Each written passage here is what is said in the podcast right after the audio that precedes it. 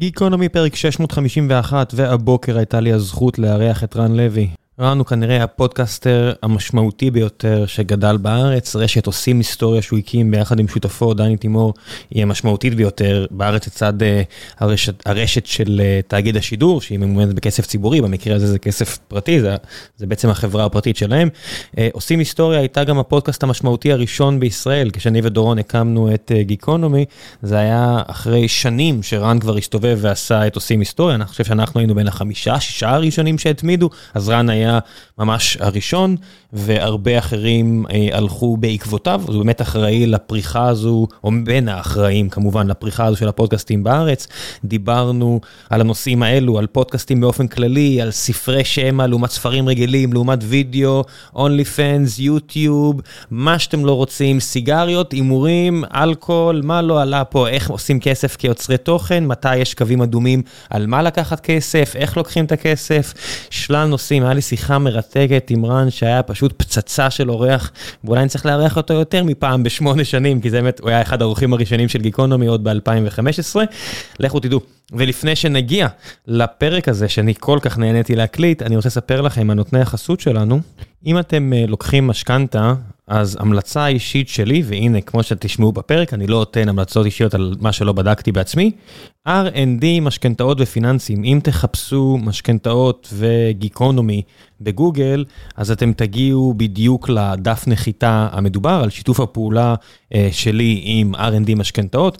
החבר'ה שם מאוד מאוד רציניים, כיוון שגם אני הייתי חלק, אה, לקחתי בעצמי חלק אה, בתהליך כזה בחיי הפרטיים, אז ידע, ידעתי גם איזה שאלות לשאול, ופסלתי המון המון יועצים אחרים שפשוט היו נראים לי חאפרים מוחלטים, והחבר'ה ב-R&D משכנתאות ממש הרשימו אותי. אני שואל שאלות קשות, ואני יכול להיות די מעפן בדברים האלו, כמו שאשתי ציינה כשדי חקרתי יועצי משכנתאות אחרים, אבל פה גיליתי פשוט אנשים רציניים, שממש ממש הרשימו אותי בשאל, בתשובות שהם נתנו לי, ובתהליכי המחשבה שלהם, ובהתאמה שלהם אליי, אז אני מרגיש מאוד בנוח לעבוד איתם ולהמליץ לכם עליהם. R&D משכנתאות וגיקונומי, אם אתם לוקחים משכנתה, אם אתם ממחזרים משכנתה, כל דבר שקשור למשכנתאות, לכו לשם, אני אשאיר לכם את הלינק, או שתחפשו בגוגל פשוט, אה, גם תקבלו שיחת ייעוץ חינם ראשונה למאזיני הפודקאסט, ושיהיה בהצלחה. החלטה מאוד מאוד חשובה בסביבת, בסביבת ריבית שכזו. ועכשיו, גיקונומי 651 עם רן לוי, תהנו.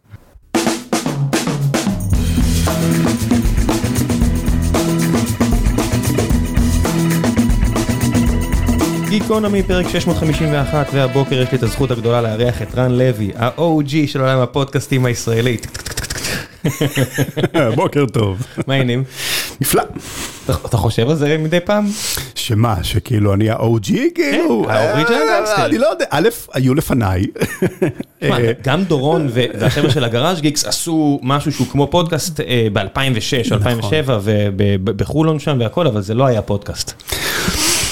במקום מסוים היה לי קצת את המזל הטוב להיות בזמן הנכון במקום הנכון. כן, כל מה שאומרים, שמישהו אומר לי, אתה יודע, כל היה מהראשונים, אמרתי, לא, לא, רן לוי היה איזה חמש שנים לפני, זה לא, זה קצת כריסטופר קולומבוס, אבל 491 שנה לפני, איזה בחור מדנמרק היה, רק שהוא באמת הקים משהו, ולא נעלם, זה לא, ניופאונלנד ממש שלא.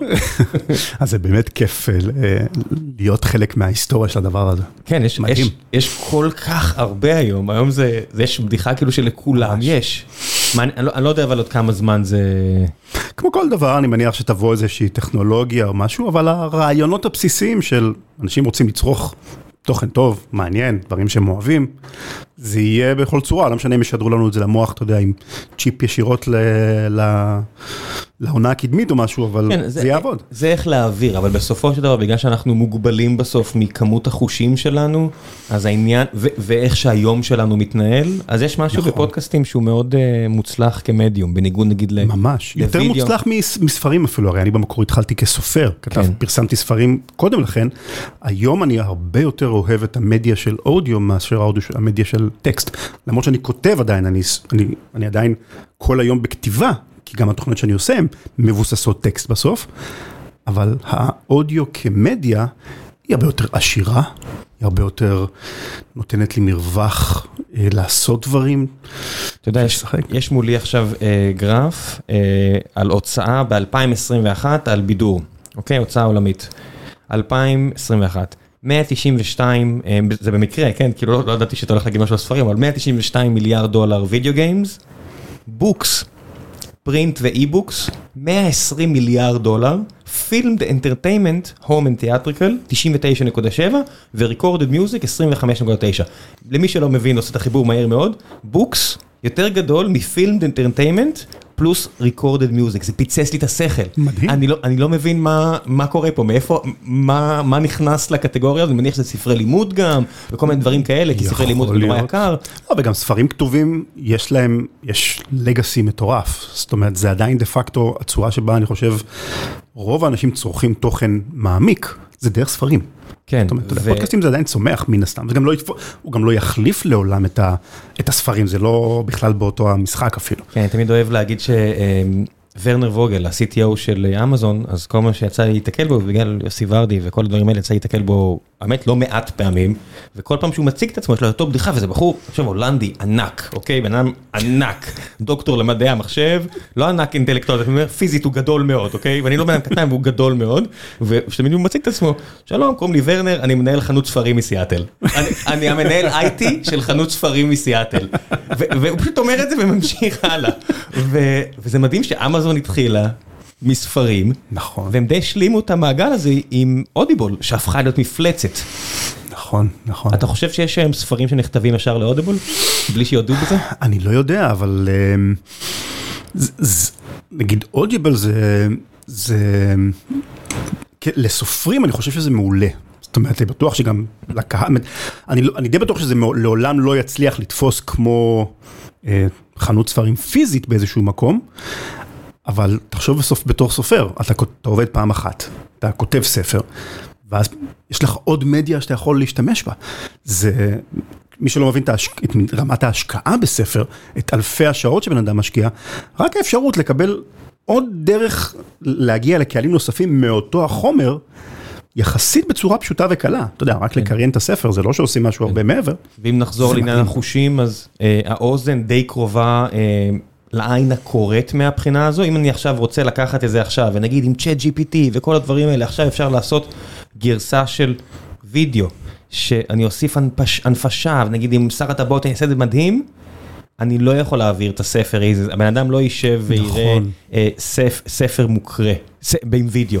יש משהו בעניין, כי אודיבול אני עושה בזמן שאני עושה דברים אחרים, אני לא יושב בוהה ומאזין, זאת אומרת, אני יודע שיש אנשים, אנשים, אמרתי את זה בעבר, ואנשים תיקנו אותי, אמרו שלפעמים הם פשוט שוכבים במיטה ושומעים משהו, אני יודע, אבל הרוב אבל המוחלט, זה מעט מאוד, אני מסכים. הרוב המוחלט לא עושה את זה, ואז העניין הזה בין אודיו לקריאה הוא מאוד קרוב, אז סופרים אומרים לי, לא כואב להם שזה יוצא באודיבול, איפשהו יש עקיצה קטנה, כי הם כתבו את זה והם רוצים שיקראו את זה, אבל זה לא כואב להם. העניין של הוידאו, זה באמת מתחרה על ה- על הטיימספן. אני חושב שגם, אף פעם לא ראיתי ו- אה, אה, יצירת וידאו שהייתה איזושהי נגזרת של יצירה כתובה, שהצליחה לשמור על ה...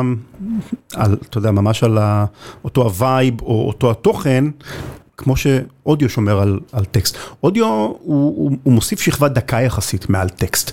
אולי, אתה יודע, האינטונציה של הקריין, אולי מדובבים דמויות קצת, אבל באיזשהו מקום כולנו כשאנחנו קוראים ספר, אנחנו יוצרים את הדמויות האלה בראש בכל מקרה. זאת אומרת, כשאתה קורא ספר בדיוני למשל, ויש איזה דמות, אנחנו מדמיינים אותה בראש בצורה מסוימת. אז כל מה שנותנים לנו פה זה אולי עוד שכבה דקה, שעכשיו יש לה קול קצת שונה. אבל במדיה ויזואלית, זה, זה, התוספת הוויזואלית הזו ממש משפיעה על היצירה לתפיסתי. ובאודיבול יש ממש הרגשה שהם אה, הם ממש מנסים לא להעפיל על הספר, זאת אומרת, אלא אם כן זה איזה סטיבן פריי כזה או משהו, שהוא באמת, אתה יודע, לשמוע אותו זה ללקק את האצבעות, לגמרי. פודקאסטים שלו, דברים שהוא עושה, זה כמעט תמיד המילים, זאת אומרת, זה כמעט תמיד מוגש די יבש. כדי לא להפיל על ה- על הספר, בניגוד לסרטים, זאת אומרת שאתה אתה רואה את שר הטבעות או את חולית, כזה, אין, זה לא יעבוד אותו דבר. זה משהו אחר לגמרי. ממש. ואז יש מסביב את היוטיוב שמשלימים ואת כל הדברים האלה, וזה גם וידאו, אבל זה משהו אחר לגמרי. ואני הולך ויותר ומבין שזה לא, שבסוף יש אנשים שרוצים את זה ויש אנשים שרוצים את זה. מבין, יש את ההבחנה שאתה יודע, הדור החדש בטיק טוק וזהו, לא יהיה יותר ספרים, לא יהיה יותר זה, ואני אומר, לא, פשוט הרוב ירצו את זה, כמו שהרוב רצו מוזיקה ורדיו, והרוב רצו אה, טלוויזיה, ואיכשהו עדיין הספרים פה, פשוט יש איזשהו פלח באוכלוסייה שרוצה את זה, כמו ש... אני חושב שזה גם תמיד יהיה, כי גם אתה יודע, אם אתה מסתכל על זה ברמה הכי יבשה של הטכנולוגיה, ספר זה ההפקה הכי פשוטה שיכולה להיות, זה כמעט ישירות מהמוח של היוצר אל המוח של הצרכן, עם השכבה המתווכת היא מאוד דקה, כולה בסך הכל סימנים שחורים על דף לבן כאילו, בזמן שגם אודיו, גם וידאו, יש הרבה, זה שכבה מאתגרת להפיק אותה, ואתה לא תעשה את זה לכל דבר. זאת אומרת, לא לכל דבר אתה רוצה לעשות גרסת אודיו, לא כל דבר שווה את זה, כאילו. אבל ספרים, זה קל. זה קל, ועכשיו עניין של הקריינות, אני, אני חושב שאנחנו שנים ספורות מפתרון אה, אוטומטי טוב לזה, זאת אומרת, אנחנו רוקדים סביב העניין. הזה, שמישהו שיקריא לך... יפתיע אותי מאוד אם שנה הבאה כבר זה לא יהיה, אני כבר, לפני שנה כבר, אה, יצר איתי קשר אה, איזשהו בחור אמריקני שמקשיב לפודקאסט שלי באנגלית, הוא עובד ברפליקה AI, חברה שעושה... אה, תמלול. זה לא תמלול, אלא בינה מלאכותית שלוקחת את הטקסט, לומדת את הקול שלך כקריין, ומקריאה את הטקסט בקולך. זה כבר היה שנה שעברה, עוד לפני הפריצה המטורפת של Stable Diffusion וכל החבר'ה האלה. מצחיק שאתה אומר שנה שעברה, כאילו זה הרבה זמן. זה כאילו, כן, זה נשמע כאילו זה היה נצח מזמן. כן. ונתתי לו, אתה יודע, יש לי אלפי שעות של אודיו ברמה גבוהה, אז אני חושב שנתתי לו כמה מאות שעות לאמן את המערכות שלו. זה נשמע סבבה, זאת אומרת, זה עוד לא יכול להחליף אותי, אתה שומע שזה לא אותו דבר. אבל זה קרוב. אבל זה קרוב, קרוב. אני הבאתי לגוגל, גוגל התקשרו אליהם, גוגל זה לא ה-187 אלף עובדים, זה מישהו מגוגל שמייצר את המודלים של הפוך, אודיו לעברית. הוא שאל אותי אם הוא יכול לקבל גישה לגוגל, אמרתי, כן, ברור, מה אכפת לי, תעשה מה שאתה רוצה, אם זה יעזור. יש לנו את החומר, קח. כן, הוא אמר שאצלו זה יותר טוב, כי אני קוטע אנשים וכאלה, ואז מעלה דרגת קושי, אמרתי, אוקיי, זה קצת מעליב, אבל זה נכון, זה בסדר. אתה אתגר לבינה המלאכותית. לא, אם זה יעבוד פה, זה יעבוד עם כולם, אבל זה בסדר. אז אני זורם עם זה לגמרי. אז זהו, אני בטוח ששנים ספורות מעכשיו לא יצטרכו אותי באמת בתור אה, קריין. אני לא בטוח, כי בסופו של דבר זה מבוסס על, אה, על המציאות, ובסוף אה, כל דבר שהוא רפליקה אה, הולך ומתנוון, אה, ואם אתה עושה משהו, לך יש את האפשרות לעשות משהו חדש לגמרי.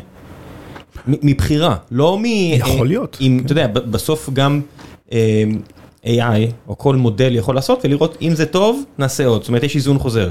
רק שחברה מסחרית לא יכולה להרשות לעצמה להתנסות יותר מדי, ואתה רואה את זה למשל עם אה, חברות מסחריות מאוד. מארוול כאלה שנקנו על ידי דיסני, דיסני יודעים שמוציאים מנוסחה. הנוסחה הולכת ומתנוונת, כמו כל דבר בטבע, יש אנטרופיה, והם לא יכולים להרשות לעצמם להשתולל יותר מדי או לצאת מזה, כי יש מסחור. אתה כיוצר, מדי פעם, כמו מוזיקאי, כמו לא יודע מה, כמו יוצרי סרטים עצמאיים, יכולים לעשות פתאום משהו שונה לגמרי. נכון. ולעשות את הניסוי הזה, לראות אם זה יצליח או לא יצליח. גם הם עושים את זה בקטנה, אבל... אני מבחינתי זה תהיה התפתחות, אתה יודע, במישור האישי, זה תהיה התפתחות נפלאה, כי בעצם הבטלנק שלי בתור יוצר, זה היכולת שלי להקליט ולערוך את עצמי בקצב מספיק גבוה. כי כשזה מדובר בטקסט, אני, אני, אני יכול, אתה יודע, לשטוף החוצה כמויות אדירות של טקסט, יחסית, כן, עוד פעם, זה עדיין הכל יחסית, אבל אם היה לי את האפשרות לא להתעסק בחלק הזה של ההפקה, פשוט לתת את האלפי שעות של אודיו שכבר מוקלטות, לתת ל-AI ללמוד אותם ולעשות עבודה טובה, ואולי גם, אתה יודע, אני מדמיין לעצמי איך אני בטקסט יכול קצת להשפיע על האינטונציה שלו גם. אולי בהדגשים, אתה יודע, דברים כאלה, פרומפטים מסוימים. כן. בדיוק. לשים בסוגריים, אתה יודע, שאתה מתמלל את הספר, לשים בסוגריים, עצירה דרמטית. למשל, למשל, הוא יודע איך נשמעת עצירה דרמטית אצלי כן. בקול שלי, כאילו. כן. זה מאוד דואבל, ומבחינתי זה, אני חושב שזה יכפיל או ישלש את כמות החומר שאני יכול להוציא החוצה. והנה השאלה, בשלב מסוים כמות לעומת איכות, אתה יודע, אתה מסתכל עכשיו, הרי אנחנו רואים את זה, גם בני אדם, ברגע שהורדת את החסמים, שכל אחד יכול לכתוב מה שהוא רוצה, רק לכתוב, אנחנו מוצפים בתוכן. לא, אבל זה לא, אני, אני מסתכל על צ'אט GPT ואני לא מרגיש מאוים כרגע. מה שהוא מפיק זה תכנים גנריים לחלוטין. אתה יודע, אתה... משהו שכל כותב הכי בסיסי יכול להפיק. זה, זה בדיוק נקודה, מה שאני רוצה להגיד, זה, זה עניין טכני, זה כי השאלה הבאה זה באמת, האם מתי הוא מחליף גם את הכתיבה. והכתיבה, הנה, זו כבר שאלה אמ, של הרוח האנושית והכל, בסופו של דבר, מרוויל מרגיש כאילו אלגוריתם כתב את זה בהרבה מקרים, האלגוריתם לא כתב את זה. זה, זה, גם בני אדם יכולים לעבוד לפי שטאנץ. מה שבעצם הם אתה קורא לו עובדים, כולנו עובדים לפי pattern matching. נכון. אבל יש את האקסטרה רעש הזה, שאפשר אולי גם להכניס אותו למודלים, אבל בוא נראה, זאת אומרת, זה, זה משהו שהאנושות רוקדת סביבו כבר ומדמיינת עליו אותו הרבה זמן, ו... למשל במק- במקרה שלי אני מניח שזה לא, לא תהיה שום פגיעה באיכות, אלא זה לא שאני כאילו אוריד את, ה, את איכות הכתיבה בשביל להפיק יותר תוכן, אלא פשוט נטו ישתחרר לי זמן. אתה יודע, אם היום אני יכול, אם, אם היום על כל פרק של עושים היסטוריה שאני מוציא, אני משקיע, נאמר, 20 שעות עבודה להקלטה ועריכה, כאילו, וואלה, יהיה לי פתאום את ה-20 שעות האלה. אך ורק בשביל לכתוב עוד תכנים, אז יהיה עוד תכנים שכאילו... כן, זה עוד כלי, זה מישהו אמר שראיתי איזה השוואה יפה שצ'אט GPT לכתיבה או למחקר זה יהיה קצת כמו שהכלים של פוטושופ, שאתה יודע שפעם היית צריך עם הלולה, עם ה... לא יודע איך זה נקרא אפילו, כן, לא לולאת הקסם, אני חושב שהם קוראים לזה, מג'יק לופ או משהו כזה. משהו שאם אתה רוצה עכשיו לקחת דמות מתוך תמונה כדי לשים אותה במקום אחר או להחליף את הרקע, אתה צריך לעבור על הדמות במשך שעה ולקחת אותה טיפין טיפין טיפין טיפין כדי שזה יהיה נורא מדויק, שלא יהיה ארטיפקטים כאלה ואחרים, ואז הגיע פשוט הכלי שעושה את זה לבד. אז זה לא העלים את הדיזיינרים, פשוט עכשיו דיזיינרים התקרבו יותר, אם זה חברה מסחרית, למוצר ומביעים דעה, ופשוט הם לא צריכים לבזבז זמן על החלק הטכני. ואם אתה חוקר עכשיו לספר, אם אתה, אתה יודע, לא יודע מה, מיאזקי כזה, או, או כל סופר שמשהו כזה קפדן והכל, אז פעם הוא היה צריך ללכת לספרייה, ואז בחייו הוא היה יכול להוציא שלושה ארבעה ספרים, היום בשביל לעשות מחקר מעמיק על ספר, הוא יכול לעשות את זה עם האינטרנט נורא, מהר. ממש. הכלים הטכניים נורא השתפרו, מכונת כתיבה לעומת אה, זה, אני, נכון. זה נורא רומנטי לחשוב ג'ק קרואק מסתובב עם מגילה.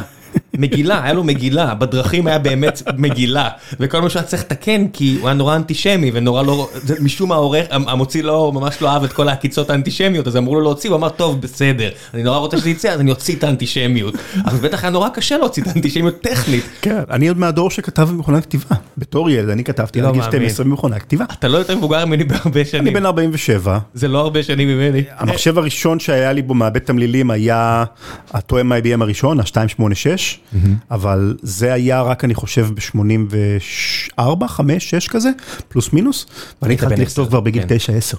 אז את הש- את הסיפורים הראשונים שלי, כתבתי. על מכונת כתיבה כזאת כמו פעם, צ'ק צ'ק צ'ק, וכשרצית למחוק משהו, זה היה לך מין כזה פס, אה, פס לבן כזה, כמו, איך קראו לחומר הנוזל הלבן הזה? שהיינו- טיפקס. טיפקס, כמו טיפקס כזה, רק שאתה מכניס אותו בזהירות לתוך איפה שהמנופים פוגעים בדף. אז כן. היית כאילו, אנשים לא מעריכים את הקדמה הטכנולוגית. אבל אתה יודע, זה לא רק שהם לא מעריכים, הם נורא רוצים, אם זה בגלל אה, פחד אישי על מקום הפרנסה שלהם, עבודה שלהם, האגו שלהם, או סתם רגש רומנטי, הם נורא רוצים לצייר את ה...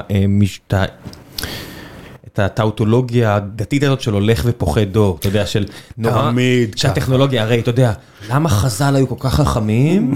כי הם היו יותר קרובים לדור שבנה את העגל, או לא יודע מה, הולך ופוחד דור, נכון? אז אתה יודע, אתה- יכול ללכת אחורה, תמיד היה יותר טוב פעם. אדם וחווה הכי חכמים, מאיזה שלב אתם רוצים לעשות את ההולך ופוחד דור הזה? כן, דרך אגב, אני הסתכלתי על שאלות ששאלו המאזינים שלך, אתה יודע, ראיתי שאתה פרסמת פוסט, כן. שבואו נשאל שאלות את רן, כאילו, כן. ותמיד, כמו תמיד, כאילו, שלוש ארבע אנשים, שלושה ארבע אנשים שכאילו שואלים, למה רן כבר לא טוב כמו שהוא היה פעם? ו- וזה נורא, וזה נורא כאילו מדליק, אני, אני, אתה יודע מתי הפעם הראשונה ששאלו אותי את השאלות האלה?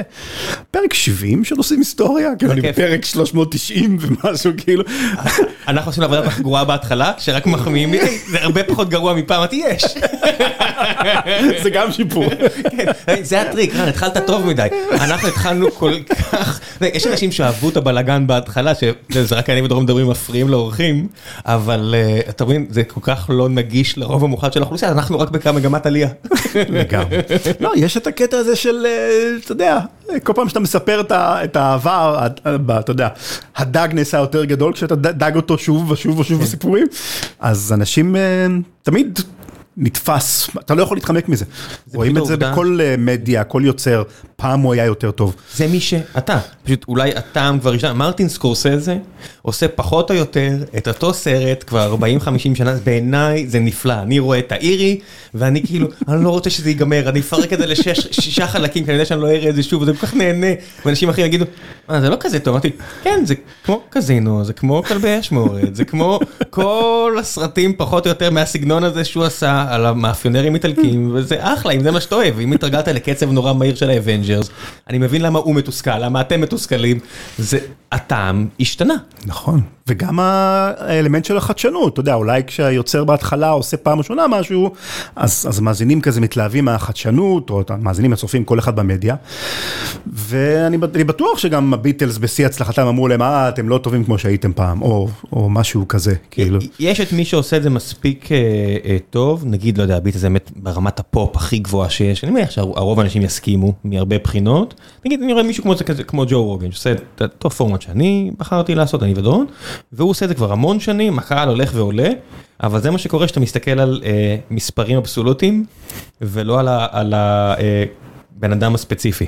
זאת רוב האנשים, אני מניח, האזינו נגיד, מי שאוהב, האזין הרבה לג'ו, נגיד כמוני, ואז בשלב מסוים מיצו, כי אתה שומע את אותם סיפורים נכון. ממנו, כי הוא זורק את אותם הערות כמו שאני עושה כל הזמן, ושם אתה אומר, אוקיי, קצת נמאס לי. וזה בסדר גמור, זה קורה. וגם אני חוזר על אותם בדיחות לפעמים, בלי לזכור שפשוט עשיתי את זה לפני 100 פרקים, אני לא זוכר שסיפרתי את הבדיחה הזאת. אתה עושה את זה כנראה עם הילדים והחברים שלך גם, אתה יודע. כן, ברור. אני יכול ללכת עם אשתי בעיר ותספר לי משהו, אני מספר לה סיפור על דירה שבה החברים שלי גרו, אתה זוכר את זה? והיא צוחקת עליי ש... סיפרת לה את זה כבר 100 פעם. 30 פעם, כן, בוודאי. וזה מה שזה, אבל שאתה בוחר מזמנך פנוי להקדיש למישהו שיוצר תוכן, אתה ממש מפתח איזשהו רגש חד כיווני אליו. אתה ממש כועס עליו, למה אתה ממשיך לעשות את השטויות שאמרתי לך להפסיק איתם? ואני מודה שגם עם הגיל, אתה יודע, אני כבר בן 47, כשהתחלתי לעושים היסטוריה, הייתי איזה בן 30 או משהו כזה. עם הגיל, אני מאוד מרגיש איך קל לי יותר להיכנס לתוך התלם. אתה עושה, אני... זאת אומרת, אם אני לא ממש מתאמץ לעשות משהו שונה, אז אני אעשה את אותו הפרק. פעם, את אותו הסגנון, את אותם השטיקים, פעם אחר פעם אחר פעם, כי זה מה שהמוח יודע, וזה ה... זה ה... אה, אה, אתה יודע, path of least resistance מבחינתי, כאילו. ו, ואני ממש מתאמץ במודע לעשות דברים שונים. מה הפרק האחרון שאתה יודע שהוא שונה לגמרי בתור אחד שמאזין לכל הפרקים שלך? אה, למשל בשנה האחרונה. רגע, כל הפרקים שעושים היסטוריה, אתה עושה כמויות תוכן אדירות, אני לא מאזין לכל הדברים נכון, שאתם עושים, נכון. אני מאזין לעושים היסטוריה. יש לי כמה וכמה דברים שאני עושה אפילו היום מעבר לעושים היסטוריה. יש פודקאסטים אחרים שלכם שאני מאזין לכולם. וואי, יש המון תוכניות. ואני מאוד אוהב את זה שהם, אני בא כי הם... יש, איך זה נקרא? משהו עם הגרוש, חור בגרוש? אה, כשבגרוש היה חור. כשבגרוש היה חור. כן. אה, מעולה, רועי גרון. רועי גרון. מדהים. פנטסטי. אני לא רוצה שהוא יעשה דברים אחרים, אני רוצה שהוא יעשה את זה. נכון. פעם אחרי פעם אחרי פעם אחרי פעם. אני לא רוצה, לא בא לי, כאילו, גם אם שם... אבל אני מרגיש כיוצר שאני חייב לברוח מה, מהתבנית שאני יוצר לעצמי, כי, אחרת אתה משתעמם, זאת אומרת, גם, אתה כיוצר רוצה לעשות דברים שמסעירים אותך. אז למשל בשנה האחרונה אה, החלטתי שאני הולך על סדרות. זאת אומרת, זה שינוי שיכול להיתפס אולי יחסית לא מז'ורי, כאילו, פעם הייתי עושה פרק אחד, בעיקר פרקים שהם כל אחד הוא stand alone. היום אני עושה הרבה יותר סדרות, כי זה מכריח אותי כיוצר לצאת מהתבנית של איך אתה כותב פרק אחד שיש לו קשת עלילתית אחת, ופתאום אני צריך לעשות חמישה פרקים על נושא מסוים. מה שאומר שאני יכול לספר, אני יכול לעשות כמה קווי עלילה במקביל, מה שבפרק אחד זה נורא קשה לעשות, אני חייב לחשוב על קליף הנגרים. זה שינוי טכני לחלוטין, שמכריח אותך פתאום לצאת מהשטנץ הקבוע ולהתחיל להסתכל על היצירה הזאת, כאילו אתה קצת, אה, כאילו אתה קצת חזרת אחורה בזמן. איפה זה הגיע? אה, זה הגיע בעיקר מזה ש... יש השראה כלשהי, פודקאסט אחר?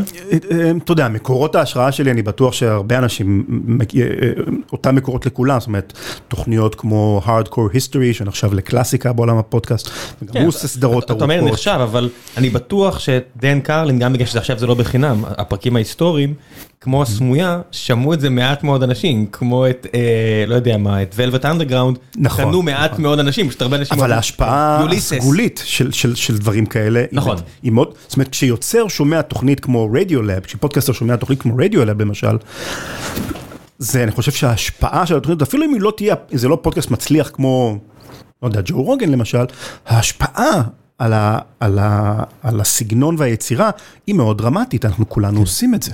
כן, הם, הם מאוד השפיעו. כן. ד, דן קרלין, אני לא חושב, אני חושב שהוא לא השפיע כי כל מי שמבין קצת, מבין שכל אחד מהסדרות שלו זה, זה עוד, זה ספר. זה ספר. וזה ממש. ספר ברמה הכי גבוהה שיש, שמוקראת ברמה מאוד מאוד גבוהה. והוא גם עושה, לוקח לו 4-5 חודשים להפיק סדרה, זה מדהים. זה כבר הרבה מעבר, אני חושב שכבר שנה, שנתיים לא היה. אם אני, אם אני לא, כי בשלב מסוים הוא הוציא ספר, אני חושב שגם כלכלית מתישהו נפל כן. לו האסימון שעבורו נכון. במודל שלו, כי הוא לא מכניס חסויות, אה, עדיף לו פשוט להוציא את זה כספר, ואז הוא הוציא באמת ספר, ומן הסתם רצתי לקנות כי אני רוצה להחזיר לו על כל הדברים שהוא עשה, גם כי אני רוצה כן. להאזין, אבל כששמעתי את הספר שזה נקרא לי שהוא מאוד מומלץ, הוא לא שונה מהפודקאסטים, הוא פשוט זה כמו... נכון, זה אותו השטנץ שלו, זה הסגנון שלו. עזוב, הפודקאסט הוא ארבע שעות אצלו, הפודקאסט אצלו הוא במילא ספר, אז הסדרה על המונגולים היא 17 נכון. שעות, 17 שעות זה יותר ארוך מרוב המוחלט של הספרים באודיבול. נכון. זה ספר, הוא פשוט קרא לזה משהו אחר. נכון.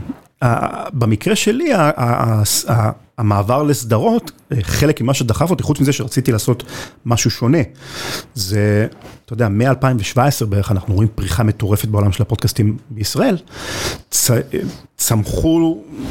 צמחו לי כל כך הרבה מתחרים, שאני ברור לי לחלוטין שאני כבר לא באותה הפוזיציה.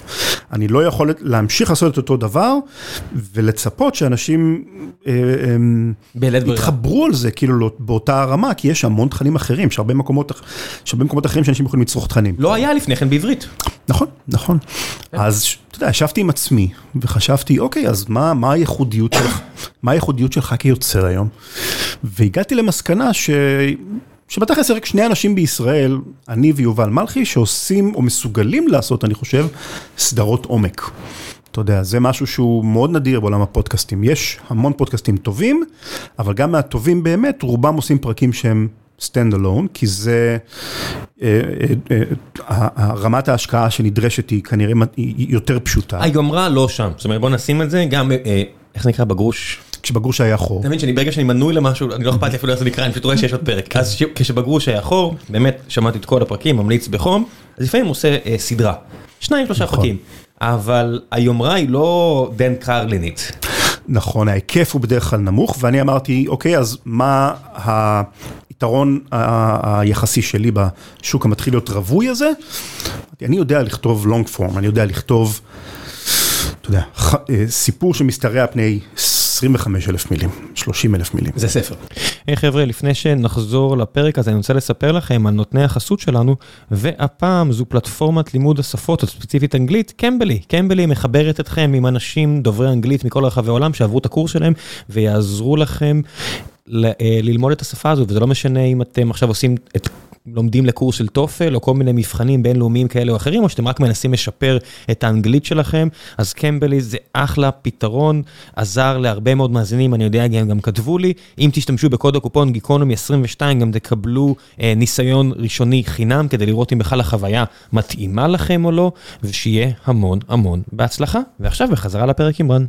זה, 25 כן, זה ספר דק. זה ספר של 4 שעות, 4-5 כן, שעות. ואתה יודע, וסדרה כמו הסדרה האחרונה שעשיתי, אלכסנדר הגדול, כל פרק בערך 5,000 מילה, חמישה פרקים. 20 אלף, הספר הראשון שלי היה 75 אלף פרקים. כן. זאת אומרת, אני מילים. כתבתי, אה, פרקים, כן, כן, מילים. אז כאילו, וואלה, שלושה כאלה, שלוש כאלה, ואני...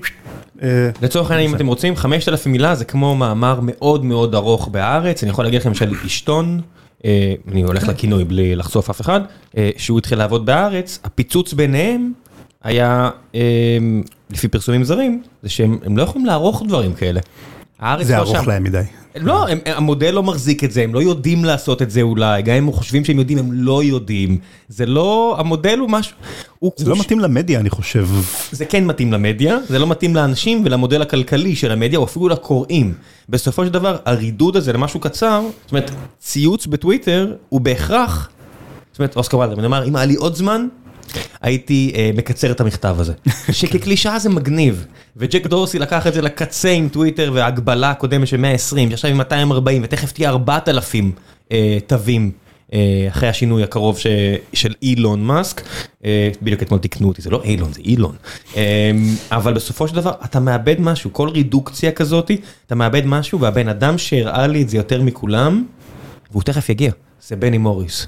שאתה קורא על מלחמת העצמאות הישראלית ועל כל מיני דברים כאלה, אז אתה יודע, כמו רוב האנשים, אני יכול ללכת לוויקיפדיה ואני יכול לקרוא מאמרים בהארץ וכל מיני כאלה, ואתה מבין איזה רדוקציה מטורפת נעשתה לעומת ספר של אלף עמודים. לגמרי. על מלחמה כלשהי, או על מאורע כמו רצח הנוצרים באימפריה העות'מאנית. זה, אתה עשית רדוקציה לחיי אדם, לבני אדם, לסיפור של בני אדם, ואיבדת מלא גוונים.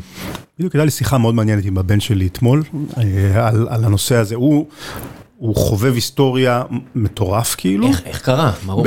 האמת היא אפילו יותר ממני, נשבע לך באמת. מי ידע שמעץ תפוחים יצא תפוח? לגמרי. ו, ו, אבל הוא לא קורא ספרי היסטוריה, הוא צורך את זה ביוטיוב, אתה יודע, הוא צופה בערוצים הטובים והוא לומד כמויות אדירות. ואמרתי לו, תשמע, אני יודע שאתה לא אוהב לקרוא ספרים, זה לא גדלת על הדבר הזה, אבל...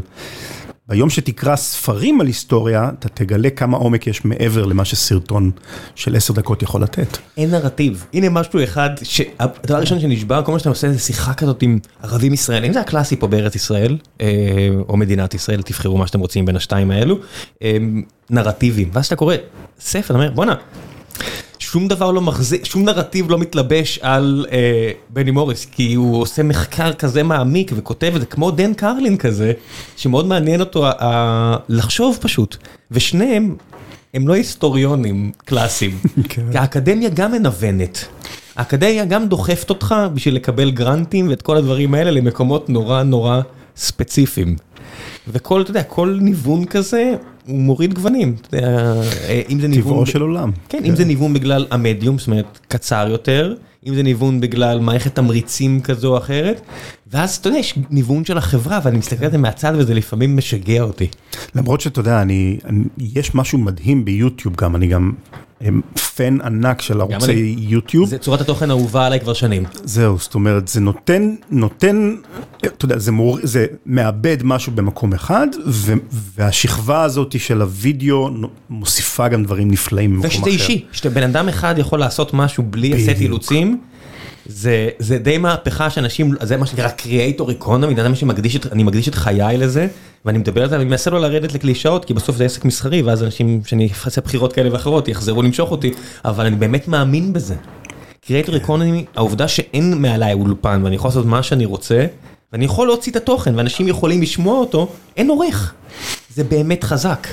זה משחרר בצורה פנטסטית, אבל גם זה... מגביל. זה, זה, זה גם יוצר אתגרים, אתה יודע, ה-Creator Economy, אני לא יודע אפילו אם אפשר לקרוא לזה אקונומי, כי ה-Creators לא מרוויחים כסף בעולם של האקונומי הזה. ה-Long Tail, אנחנו קוראים לזה ה-Long Tail of Broken Dreams. כל מי שרוצה למכור כן. כלים לקריאייטורים, יגלה שהרוב המוחלט לא מתפרנס, וזה מגיע מהמקומות ה... אני אגיד אפורים, אבל יש אנשים שיצבעו את זה בשחור, only fans.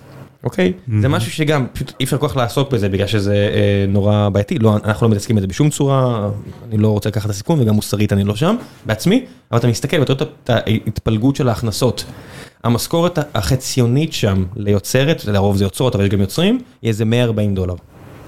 לחודש. כן. יש, יש, יש המון יש דמיון. יש כאלה שעושות 20 מיליון דולר בשנה. אבל זה, זהו, זה כמו, זה, כמו יש. המון דמיון בין יוטיוב, פודקאסטים, אונלי פנס, כל, כמעט כל, אפילו טוויטר, כל העולמות האלה, אני חושב שהדינמיקה הפנימית שלהם היא זהה. אה, מה שנקרא הוקיסטיק, שלושה אחוזים, שני אחוזים, אחד אחוז באמת מגיעים לקהלים רחבים ומרוויחים כסף, אבל משם זה דעיכה מהירה מאוד, וה-90 אחוז הנותרים כאילו, הם, חושב שהממוצע, פעם אחרונה שבדקתי בארצות הברית, הממוצע לפרק של פודקאסט בארצות הברית הוא 26 האזנות. שתבין שאנחנו עשינו את זה בגלל שהפכנו את זה לחברה די משמעותית, אז אנחנו עושים, מסתכלים על זה הכל בצורה דתאית, ועוד לפני כמה שנים היה את הפיצוח שגיל הכריח אותנו, גיל הירש הכריח אותנו להתפקס עליו, שאל תסתכלו על כמות היוצרים, תסתכלו על איפה נמצא, איפה נמצא האטנשן, ולפי זה אנחנו מחלקים כל פלטפורמה, אז נגיד בטוויץ', איפה נמצאים 80 אה, אחוז מה... צפיות, אצל אז בזמנו 4,000 יוצרים, קראנו לזה ה-4K, היום זה 7,000 ומשהו, אבל זה 80 אחוז מתוך בטח לא, מאות. אלפי מיליונים, מיליון. אבל כן, זה, זה, זה 80 אחוז מה-minutes viewed, אבסולוטית, ואז עוד אה, 19 אחוז מהיוצרים, 19 אחוז מה-attention אה, הולך לעוד 80 אלף, ואז ה-long tail הוא מיליונים. מתחלקים באחוז. אחוז, 19 אחוז, 80 אחוז, ואתה רואה את זה בכלכלה אנושית, כמעט בכל דבר אפשרי, אלא אם כן זה מאוד מכוון מלמעלה, אם זה לא מתוקן מלמעלה באיזושהי צורה אה, אגרסיבית, או לא ניכנס לפרטים, ואז אתה רואה את זה ביוטיוב, אז ביוטיוב אנחנו טיפה יותר, בגלל שהפלטפורמה היא הכי גדולה, אז אנחנו מחלקים את זה אחרת, ואיפה זה לא ככה? בטיק טוק. ברגע שמגיע משהו אחר לגמרי, הוא לא מערבי. זה לא צורת מחשבה מערבית ליברלית, יש שם מישהו שמכריע מאחורי הקלעים. נכון. יש שם אלגוריתם שמכריע. אני חושב שההבדל המהותי זה שבפודקאסטים, יוטיוב, סטרימינג, אתה יודע, כל הפלטפורמות האלה, זה לא ה subscription כל כך כמו שזה האלמנט של הבחירה של המאזין. subscription זה בחירה. אני בוחר למישהו, ואז אני אפשר להגיד, נכון. בטוב או ברע. נכון. בטיק טוק יש אלגוריתם ששולח אותך. בדיוק. טיק טוק, בוחר בשבילך. פעם שהוא בוחר בשבילך, אז זה כבר לא אותו המכניקה. זה ממש, החוקים של אותו המכניקה משתנים. שלטון, ריכוזי, סיני. ממש. עכשיו, אם זה טוב או לא טוב, אין פה טוב או לא טוב, אני חושב, זה פשוט שני צורות אחרות לעשות את הכלכלה הזאת. אתה יכול לבדוק, איפה יש, יותר, מה יותר פופולרי. אבל מה מיוחד? המודל של טיק טוק יכול לעבוד רק כשזה פלטפורמה ריכוזית. בזמן שפודקאסטים ואולי במידה מסוימת יוטיוב, שוב, יוטיוב לא מתערבת בצורה אגרסיבית, אני חושב כמו טיק טוק בתכנים שהיא, זאת אומרת יש לך בחירה ביוטיוב, בזמן שטיק טוק אין לך בחירה. האלגוריתם ביוטיוב כן אה, חשוב מאוד. הוא מקדם לך, אבל אתה כן. עדיין בוחר, זאת אומרת זה לא כמו שטיק טוק, פשוט הנה, העברת, זה מה שאתה מקבל, אתה יכול להעביר עוד פעם. עזוב בוחר, אני נקשר ליוצר, אני גיק של גיאופוליטיקה ומתמטיקה וכאלה, או פיזיקה, אז יש את נכון. סבינה שמסבירה לי פיזיקה, ויש את Caspian Report. בגלל זה דרך אגב אני לא אוהב את אה, טיק טוק, בגלל זה אני לא יוצר אה, כרגע בטיק טוק. אני לא יוצר כי אני מבין שזה לא בשבילי, אין לי שום יתרון שם. זה לא רק שאתה יכול לעשות תכנים נפלאים, אבל הפלטפורמה הזאת לא מאפשרת כל כך בקלות את ההיקשרות, כמו שתיארת אותה, בין הצרכן ליוצר. כי הוא פשוט, אני יכול לעקוב אחרי מישהו, אבל אני עדיין, אם אני לא אלך ואני אכנס לתוך הפרופיל שלו, אני עדיין לא אראה את התכנים שלו, וזה לא... אני יכול להצליח, אני, אני שומע על אנשים גם שמצליחים כאילו ומקבלים מאות אלפי צפיות, אבל לא יוצא להם מזה שום דבר מבחינת כמות האנשים שמכירים אותם, שעוקבים אחריהם, שמעריכים את דעותיהם, הם פשוט הפכו להיות יחידת בידור קטנה, אולי טיפה יותר גדולה מיחידות הבידור האחרות, אבל הם הפכו ליחידת בידור. אני לא רוצה להיות יחידת בידור, אני רוצה להיות יוצר. כן. זה, זה שונה. גם הם יוצרים, אבל הם עדיין יותר בורג במכונה, ושוב, זה, כן. תסתכלו כאילו מי יצר את זה, אני לא אומר קנוניה אפילו, אני אומר, בסוף יש אופי. גם יוטיוב נורא לא רוצים להתעסק עם היוצר הקטן, הם שונאים את זה, זה לא ב-DNA שלהם, מישהו שואל אותי, למה שלא יעשו מה ש... כי זה לא, כי זה לא ב-DNA שלהם, הם, לא רוצ... הם אוהבים את ה long tail, הם אוהבים אלגוריתמיקה, הם לא אוהבים יחס אישי, אבל ביוטיוב נוצרו כוכבים, המיסטר ביסטים שלנו, אז יש account manager מיוטיוב שהוא רק דואג למיסטר ביסט, שיהיה מבסוט, לג'ימי, ו, אה, וככה זה. בטיק טוק יש אפס כאלה. בטיק טוק אין אף אחד שגדול מהפלטפורמה, ולא נכון. יהיה אף פעם מישהו שגדול או חזק מהפלטפורמה. נכון. בגלל זה אני אומר, אני לא חושב שיוצרים צריכים ללכת לפלטפורמות כאלה, כי אתה יכול להשקיע המון המון מאמץ ולא לא להרוויח את הפירות מהעבודה הקשה הזאת. מצד שני, אם אתה, אה, אם את עכשיו אה, ממש טובה בעריכת וידאו, ויש לך כישרון אה, לשורט פורם, אין משהו יותר טוב מטיק טוק, זאת אומרת, כן, אבל אבל אם לא אם לא יכירו בך בסוף כיוצרת כן. מוכשרת, אם לא, אם השם שלך, המוניטין שלך לא יגדל מזה. יש טיק טוק, יש טיק טוקרים. for what? כאילו בשביל שייכנס לטיק טוק עוד קצת פרסומות וכסף לחשבון בנק שלהם. אז א' כל גם להם נורא קשה, זאת אומרת אחד האתגרים המדהימים של טיק טוק זה שנורא קשה למנטז את הסיפור הזה, זאת אומרת מפרסמים נורא קשה להם, לטיק טוק נורא קשה, זה גדל, אבל אם תראו ביחס ל... לגודל של זה, זאת אומרת זה כמו... אמ, להשוות בין אינסטגרם, תמיד משווים בין אינסטגרם ל... נו, פלטפורמת הצ'אט, הפורומים הכי גדולה בעולם. רדיט? רדיט, סליחה, רדיט. רדיט לא ממונטזת בעליל, זאת אומרת ביחס לפוטנציאל שלה. כמו שוויקיפדיה לא ממונטזת בעליל נכון. ביחס לפוטנציאל, אז וויקיפדיה זה בכוונה, זה עמותה, רדיט זה לא עמותה. נכון, חברה אה, מסחרית. כן, פשוט נורא קשה למנטז את זה, אה, וטיק טוק גם נורא נורא קשה. למנ... לעשות לזה מונטיזציה, כי האלגוריתם לא סופר אף אחד. זאת אומרת, יש, הדבר המדהים הוא שאם היית, אה, איך זה התחיל? טלוויזיה. אם, בטלוויזיה, אם אתה שם אה, מספיק כסף, אתה ידעת ש-X אנשים יראו אותך. סופרבול, אוקיי? ואז הגיעה אה, טלוויזיה מסחרית, אה, אתה יודע, גם עבד, בסדר, יש הרבה ערוצים, אבל אתה יודע, טבלאות רייטינג, נילסן, ידה ידה ידה. ואז הגיעו אה, פייסבוק ויוטיוב, וידעת שתכניס כסף, אתה יודע כמה תקבל, המערכת פרסום של פייסבוק וגוגל פאר היצירה הטכנולוגית, פרנסו מלא אנשים, חברה מירושלים יכולה למכור לכל העולם כלי תוכנה, מגניב לאללה, תודה פייסבוק. ואז מגיע סנאפצ'אט ושוברת את זה בפעם הראשונה. שמה, אם תשקיע המון כסף ולא אוהבים את זה, זה מאוד משפיע, ואז תצטרך להשקיע אין סוף כסף כדי שהרבה אנשים יראו את זה, אבל זה אפשרי. ואז מגיע טיק טוק ואומרים, אם לא רוצים לראות את הפרסומת שלך, לא יראו את הפרסומת שלך. אתה יכול להשקיע 4 מיליון דולר, תביא את סקארלט ג'ואנסון, פישלת, זה לא יעזור. לא יראו את זה, לא אומר לך יתקנברט, לא יקנברט, ימיר, לא ימיר, לא יראו את זה. ואז יש שוקת שבורה למפרסמים שצריכים לשבור את הראש ולראות מה לכל הרוחות הם עושים הדבר הזה, ששואב עוד ועוד מהתשומת לב. אה, אני חושב שאתה יודע, כשאני מסתכל על העתיד קדימה, אני חושב שהמודל הכי, אה, הכי אולי נכון לעולמות האלה, זה אה, באופן אולי קצת אירוני, חזרה לעבר בהקשר של... אתה יודע, פטרונים באומנות, היה פעם, זה היה מאוד מאוד חזק. מדיצ'יז. בדיוק, את המדיצ'יז וכאלה. אני רואה את זה למשל עם הפודקאסט שלנו שאנחנו עושים בארצות הברית, Malicious Life. מהפודקאסטים הפופולריים, מי שלא מכיר. הוא מאוד פופולרי בארצות הברית. ברמה בינלאומית, כן? ממש, כאילו, הגענו ל-11 ב iTunes טכנולוגיה בארצות הברית, שזה... מבחינתי אישית, הישג יותר גדול מעושים היסטוריה אפילו. מה זה מבחינתך אישית? יש דברים, זה ממש. זה אבסולוטית הישג יותר גדול. זאת אומרת, מעבר להשראה להרבה אנשים בארץ, לא יודע, לי ולאחרים בארץ. אבל המודל שם הוא באמת פטרונאז', זאת אומרת, יש לנו את החברה המממנת, Cybereason, שהיא פחות או יותר אומרת, הנה התקציב שלכם, אנחנו לא נתערב לכם בשום צורה בתכנים, תעשו מה שאתם חושבים שצריך לעשות, וזה עבד כל כך טוב להם, ש...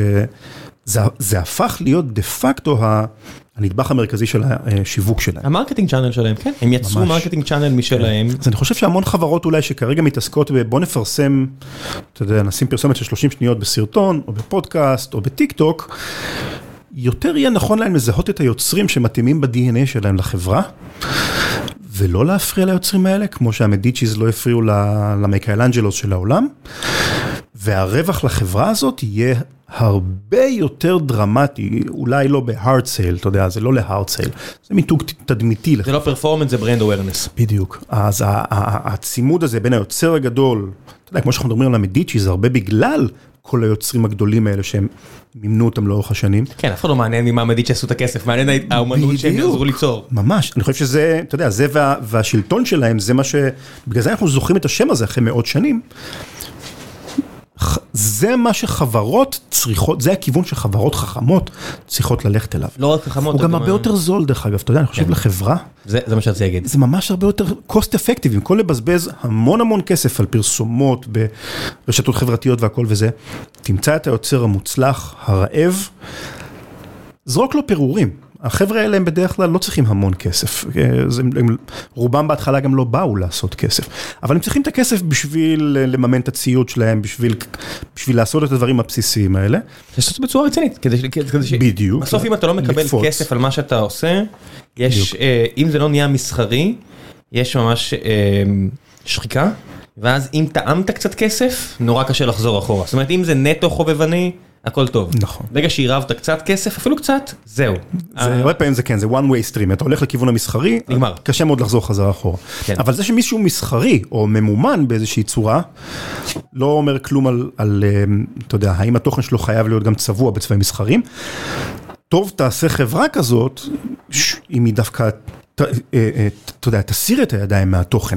כל מקום, אנחנו עושים המון פודקאסטים לחברות מסחריות, כל מקום שהחברה רצתה להיות מעורבת גם בתוכן, הפודקאסט לא הצליח. כל מקום שהחברה אמרה, אנחנו רק רוצים שת, להיות שם בפרונט ברמת המיתוג, או יש כל מיני דרכים אחרות להכניס את, ה, את המיתוג של החברה בפנים, כמו, אתה יודע, להביא מרואיינים מהחברה ודברים כאלה, אבל שהתוכן יהיה רק בשליטתו של היוצר, כן. הם הרוויחו בענק, וזה היה להם הרבה יותר זול, והרווח שהם, התדמיתי שהם הרוויחו, היה לא פרופורציונלי לכמות הכסף. אתה יודע, אני יודע כמה Cybereason משלמים לנו על Malicious Life, ואני מבטיח שכאילו הם היו יכולים להוציא פי מאה, אני לא חושב שאני מגזים, שני סדרי גודל, מעל זה, ב... אתה יודע, שיווק בדרכים המקובלות, וזה לא היה מביא להם אפילו חלק מהאהבת הקהל וה goodwill של הקהילה שיש להם היום.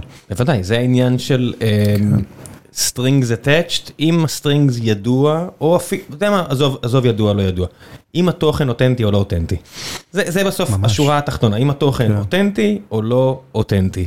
וכשהוא לא, אתה מסתבך ממש. אתה יכול ממש להסתבך מ-FTXים למיניהם, שמישהו... נכון. אתה יודע, עכשיו אנשים בצרות, כי הנה סם בנקמן פריד בדיוק נכנס, כאילו נעצר בפעם הראשונה בבאמאס אתמול. אני מסתכל על ג'יזל וטום בריידי ועל קווין אולירי וכל החבר'ה האלה. הם יצטרכו להחזיר את הכסף שהם קיבלו, אני חושב שזה די ברור עכשיו לכולם. יוצרי תוכן או פיגור. הקשרים חייבים להיות נכונים בשביל שזה יעבוד, בדיוק, לשני הצדדים. לא קל דרך אגב לארגונים, שוב אני מכיר את זה בצורה מאוד אינטימית כי אנחנו עובדים המון ארגונים, לארגון נורא נורא קשה לשחרר, להגיד ליוצר, אנחנו לא נתערב לך בתכנים.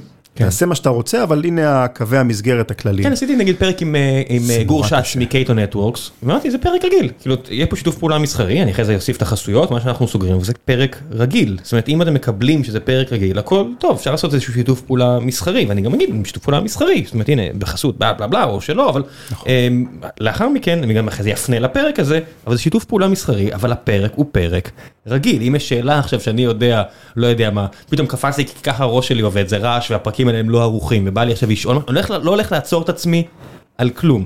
אז היה חברה אחרת שהציעה לי לעשות דבר כזה, ואז פתאום אמרתי, רגע, אני יודע אבל משהו על החברה הזאת, אני יודע אותו, והוא בעייתי, אני לא יכול לא לדעת אותו.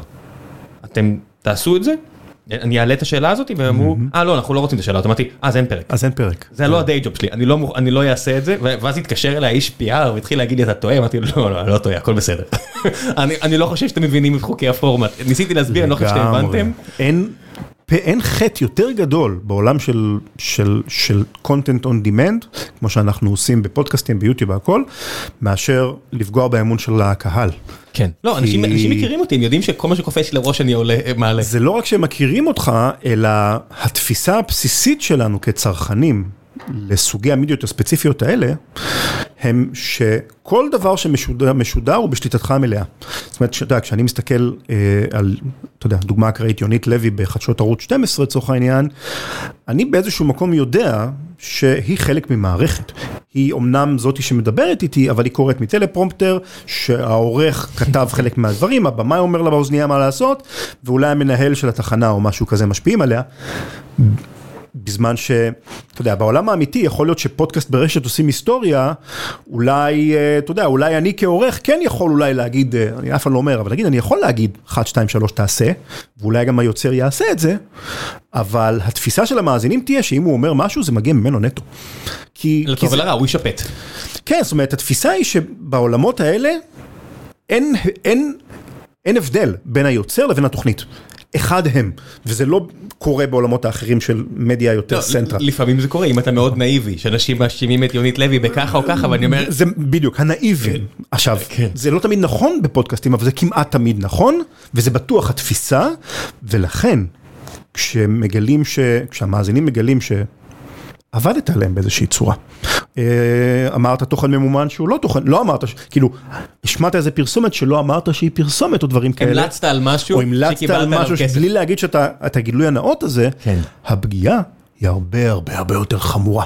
נגיד, נגיד יש תוכן ממומן בעיתונים ובוויינט וכל מיני דברים כאלה. ואנשים מקבלים את זה, זאת אומרת, אנחנו לא אוהבים את זה ומקבלים את זה.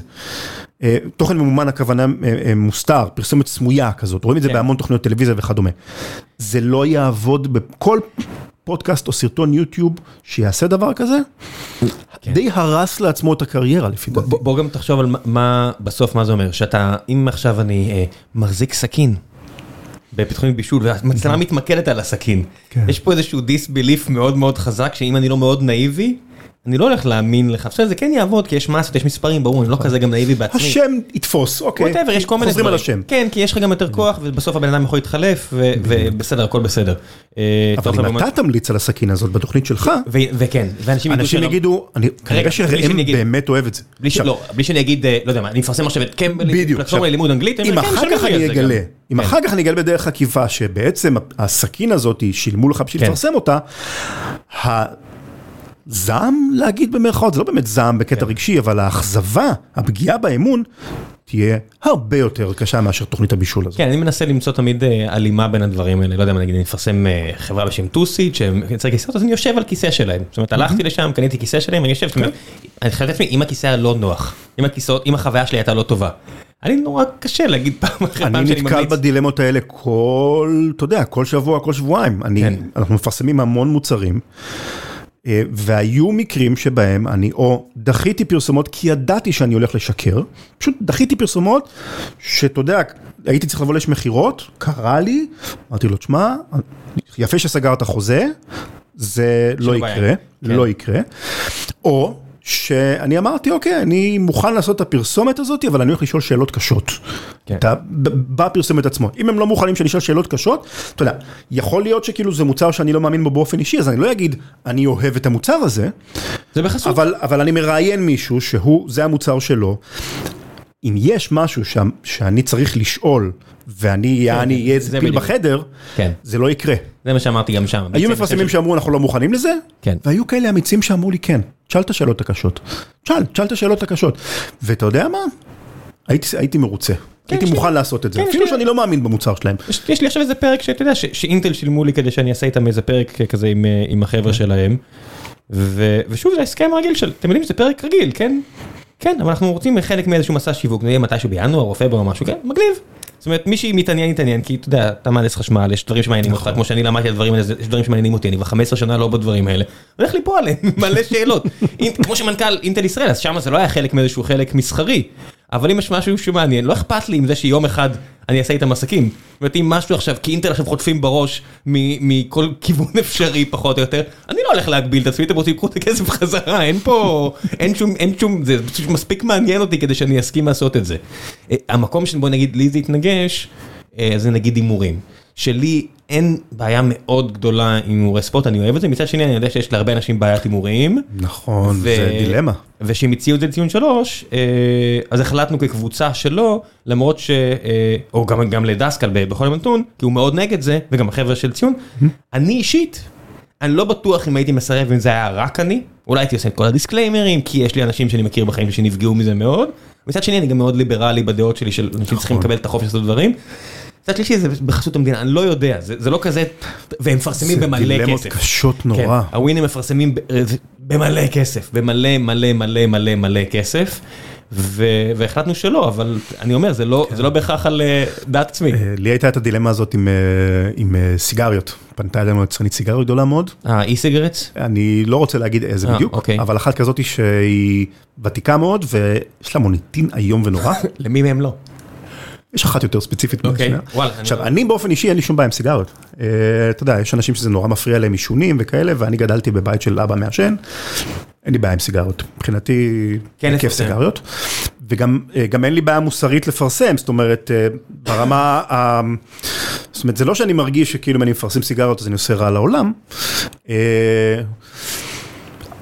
אבל לעבוד עם חברה כזאתי ועם מוניטין כזה בעייתי, זה באמת, זה היה, זה הייתה דילמה, היינו צריכים ממש לה, לה, אה, להחליט לוותר על המון המון כסף. כי זה, כי בסוף יש גם את העניין, ה... כן. כן, יש הרבה דברים שאני מאמין בהם, אני לא אגיד אותם או אעשה אותם, כן. כי יש בסוף את דעת הקהל.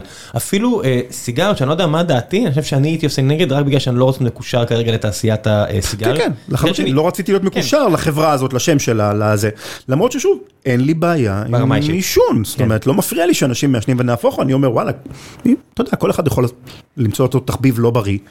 גם אני, יש לי תחביבים לא בריאים.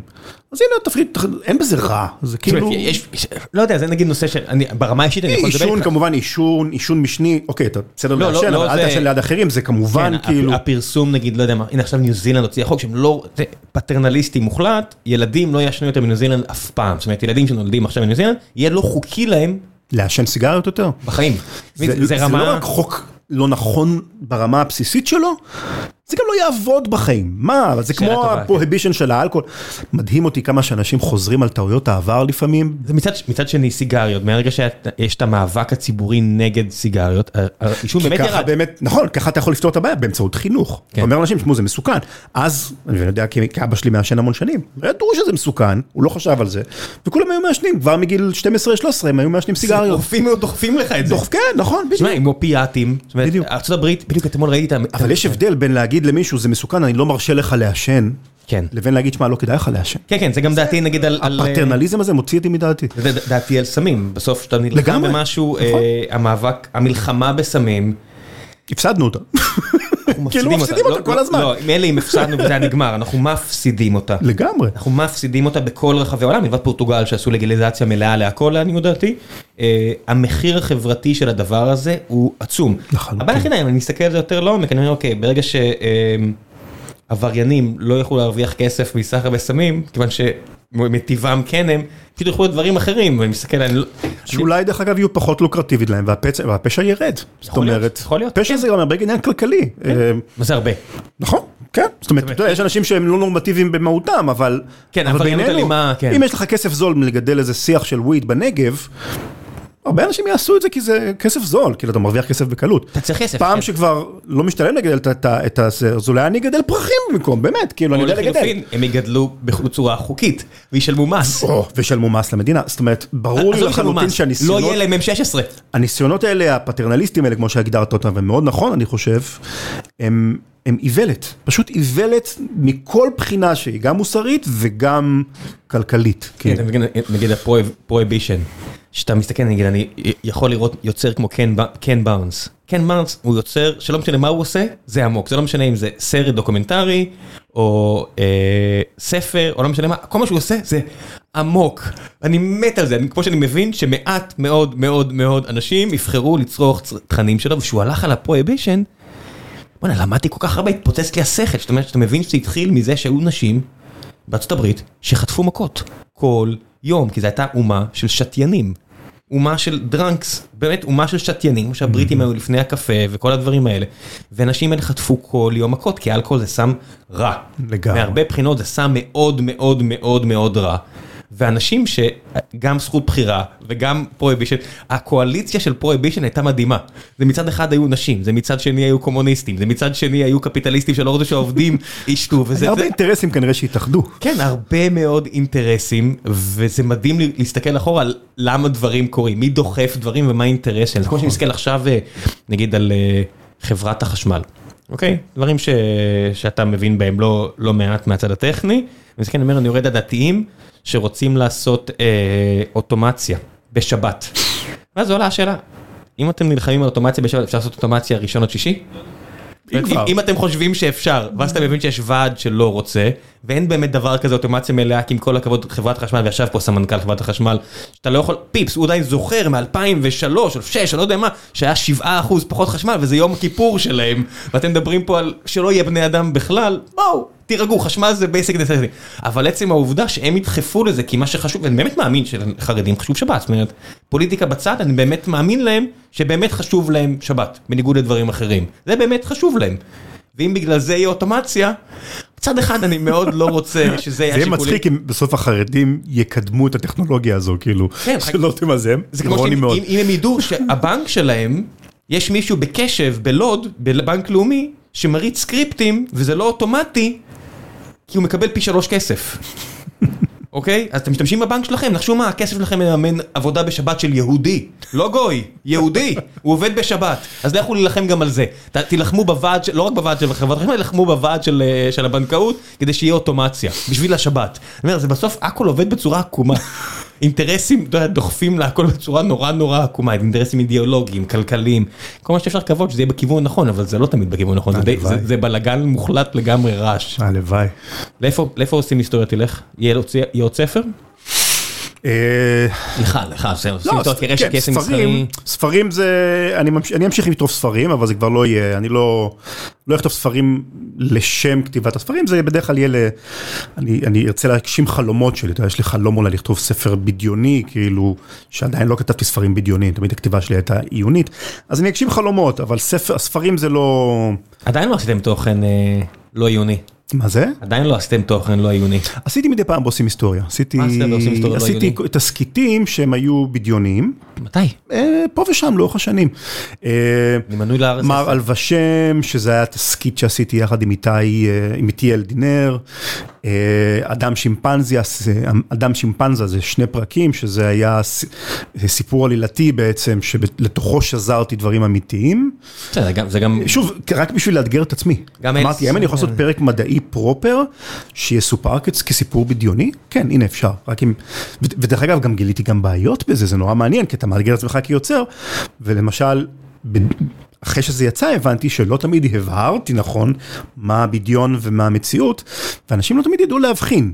אז, אז אתה מגלה גם את, ה, את הקשיים בתחום הזה, אני אעשה את זה עוד, אני, יש לי עוד רעיונות למלא פרקים כאלה, כי זה מאתגר אותי כיוצר. כן, הבעיה היא שתמיד הפחד שלי בדברים האלה, שייצא uh, what the bleep for. אתה יודע, ש... אתה מכיר את זה? לא. זה איזה סרט על מכניקת קוונטים שמלא בשטויות מוחלטות, ואנשים תופסים את זה בתור uh, משהו מדעי. אתה יודע, הפרשנות למכניקת קוונטים שנורא סקסי ומעניין לעשות את זה כל מיני פרשנויות, ואז יש לך איזה סרט שעושה את הדברים, אנשים תופסים את זה מתווכחים, ואומרים, מה? על מה אתם מדברים? זה שטות. נכון, זה גם אתגר, אה, אה, לדעת. עדיין להיצמד לאמת. אבל האמת היא ש... מה זה אמת? אליס בארץ הפלאות, אתה יודע, לואיס קרול רצה לעשות, אתה יודע, ממדים, כל מיני דברים כאלה, יצא לו פשוט יצירה מופלאה על זמנית. נכון. בראש אני יודע שהיה, לפחות לפי מה שאני יודע, הקוסם ארץ עוץ, אוקיי? זה אלגוריה כלכלית.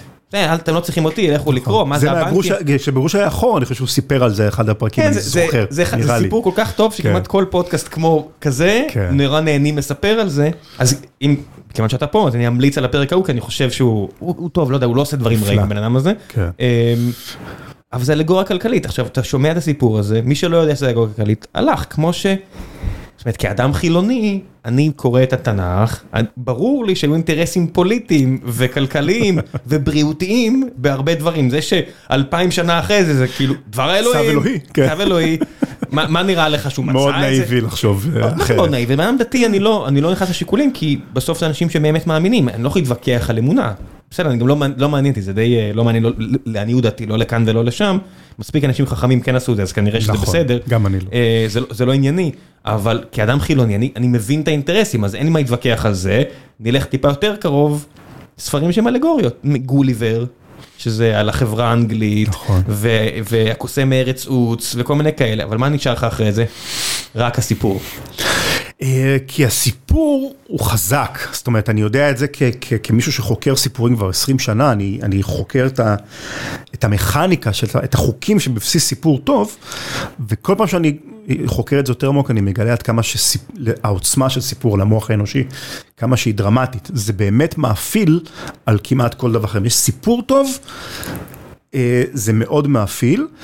אבל אני, מהניסיון שלי, אני רואה שאפשר לעשות, אפשר להיעזר בכוחו של הסיפור, גם הבדיוני לחלוטין, ועדיין להוציא מזה אה, את התוכן ככה שאפשר יהיה להבין שזה לא אלגוריה רק. כן, מה גם אה, שבמדע... אבל זה, אבל זה דורש המון כישרון, וגם את היכולת לזהות איפה הפערי הידע אצל הקהל שלך, כדי לזהות מתי אתה צריך להגיד להם, תראו, זה...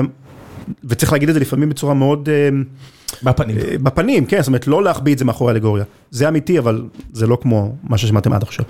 זה, זה מאתגר, אבל זה אפשר לעשות את זה. אה, מי נגיד, איזה יצירה אתה מאוד מעריך שהיא כזו, שעשו את זה? שטוחלנדיה. לא יודע אם הרבה אנשים מכירים את זה, זה משהו מאוד ותיק, אני חושב שזה בתחילת המאה ה-20. מהדוגמאות הכי טובות למשהו שהוא עדיין מחזיק. ועדיין מחזיק מים, כי זה סיפור. כי זה מתמטיקה, וזה גם מתמטיקה. ועוד סיפור למתמטיקה, זאת אומרת, תחשוב על זה שמבחינת הקושי של היוצר פה, במקרה הזה, לעשות משהו שיתפוס ויהיה אהוב כל כך הרבה שנים אחר כך, וואלה, לבחור מתמטיקה זה כנראה בחירה מאוד מאוד אמיצה, ועדיין, אם יש סיפור טוב, וקל לראות בזמן שאתה קורא אותו, קל להבין שוואלה, זה רעיונות אמיתיים, כי הוא לא יחביא את זה מאחורי אלגוריות מאוד עמומות, אלא הוא יצליח לשלב את זה יפה.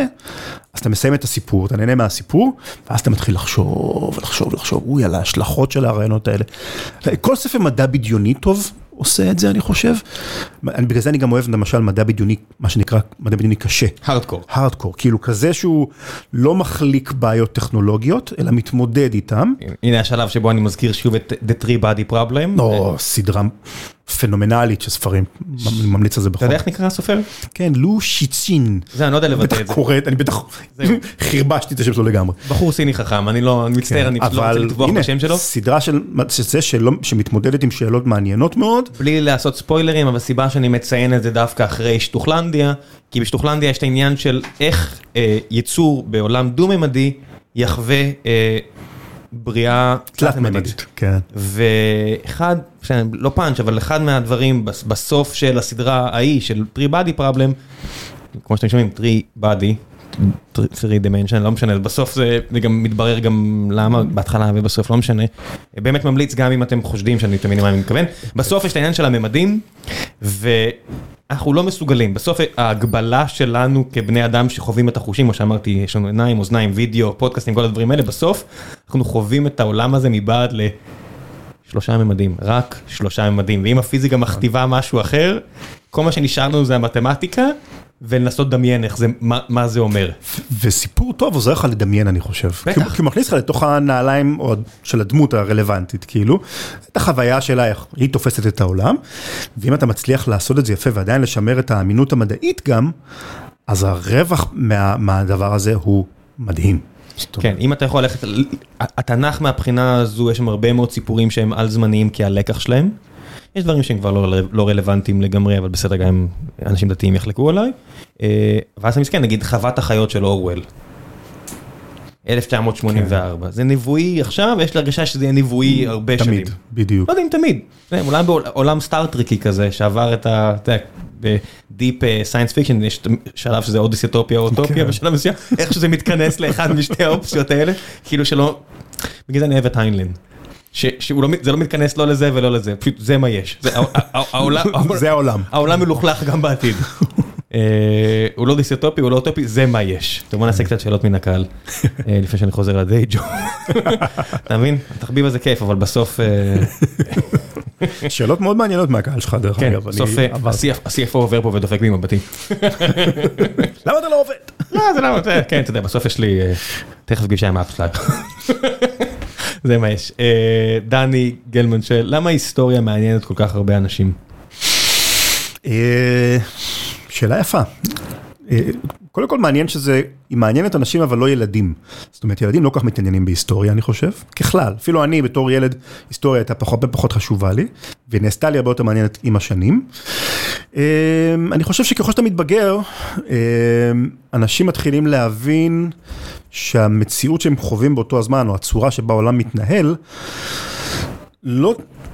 לא בהכרח הייתה חייבת להיות ככה, זאת אומרת, זאת אומרת, אנשים מתחילים להבין, כשאתה נולד, כן, כשאתה נולד, אז יש לך את התפיסה של ככה העולם מתנהל, ואז ככל שאתה סופג עוד מידע ועוד מידע, אתה מתחיל לאט לאט לקלוט, לפעמים בתת הכרה, שזה לא חייב להיות ככה, ואז אנשים מתחילים לשאול עצמם, אוקיי, אז מה היה קודם ש...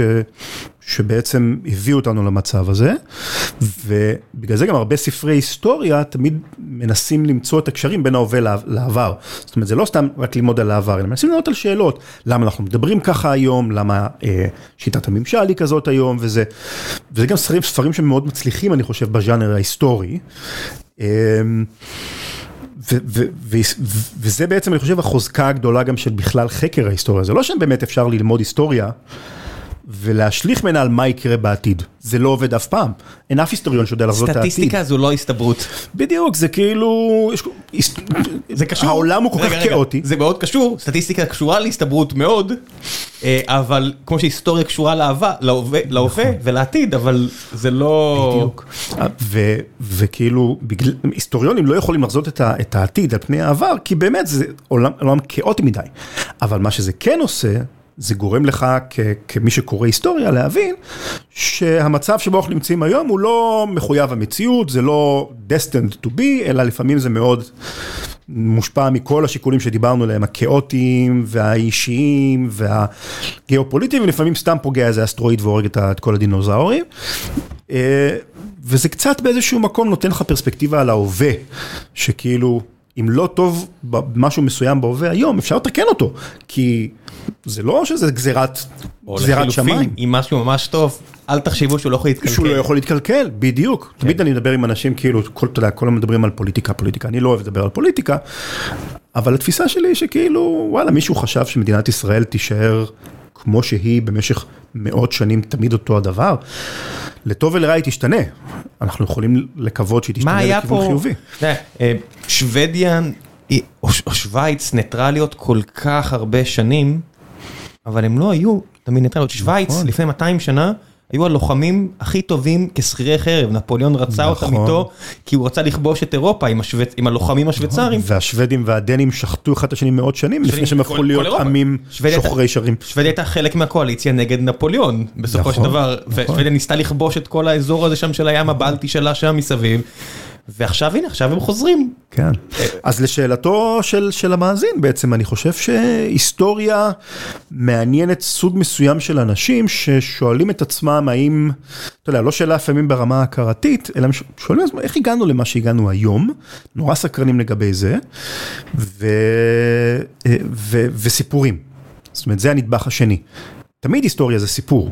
אה, כל ספר היסטוריה זה בסוף אסופה של סיפורים שהמחבר של הספר החליט להתמקד דווקא בהם ולא באחרים, שזה אולי העקב אכילס של היסטוריה, אבל זה תמיד המון המון המון סיפורים, וספרי היסטוריה טובים הם בסופו של דבר סיפורים היסטוריים מעניינים. יש דמויות, יש להם רצונות, יש להם חשקים, יש קונפליקטים וכדומה וכדומה וכדומה.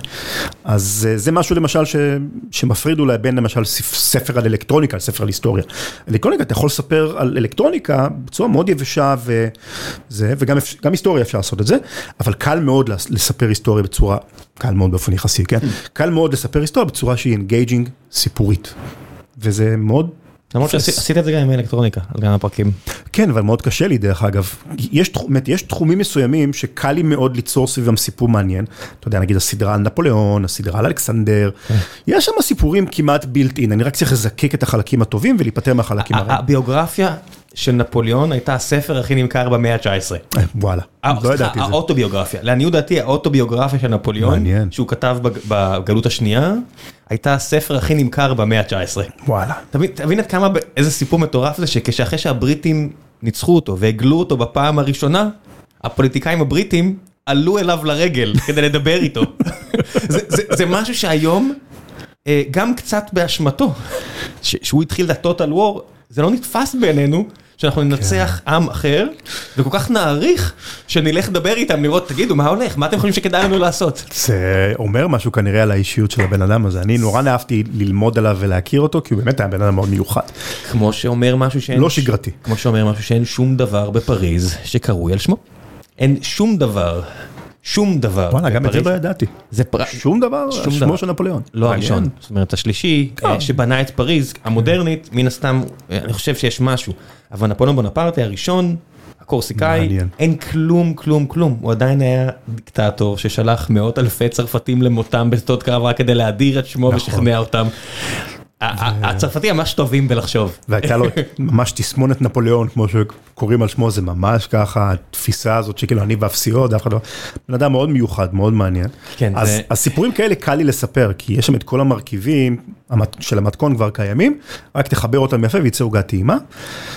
אה, פרק על אלקטרוניקה, אתה יודע, אני, עבדתי בטקסס אינסטרומנטס, מאתגר. ואני חושב שלמדתי בתקופה שלך על Kilby Labs וכאלה, שבדאלאס, שלא ידעתי שאם תשים לשם זה כאילו מה הסיפור בכלל של הבן אדם הזה. זה, זה בתקופה שוויקיפדיה לא הייתה מקור מידע מוסמך, אני חושב נכון. שעשית את זה עוד ב-2010, 2011. כן, יכול להיות, אני לא זוכר בדיוק באמת את ה- את 2009, השנה, לא יודע, אבל משהו כן. כזה. אני חושב אני חושב. שזה גם אולי מקור של ההצלחה של עושים היסטוריה, כי בעצם מה היה מיוחד בה. אה, אמנם כשהתחלתי גם לא היה שום אלטרנטיבה למען האמת. לא, שמעתי את מיכאל. ארסגור ואותך. כן, מיכאל ארסגור היה בעולם של ההיסטוריה. לא, הורדתי mp3 ושמעתי את זה בדרך. ואז אותך. ולא היה אף אחד שהיה מסוגל לקחת אה, אה, אה, סיפ- סיפורים שהם לא היסטוריים קלאסיים, או תחומים, סליחה, שהם לא היסטוריים קלאסיים, ולהפוך אותם לסיפור.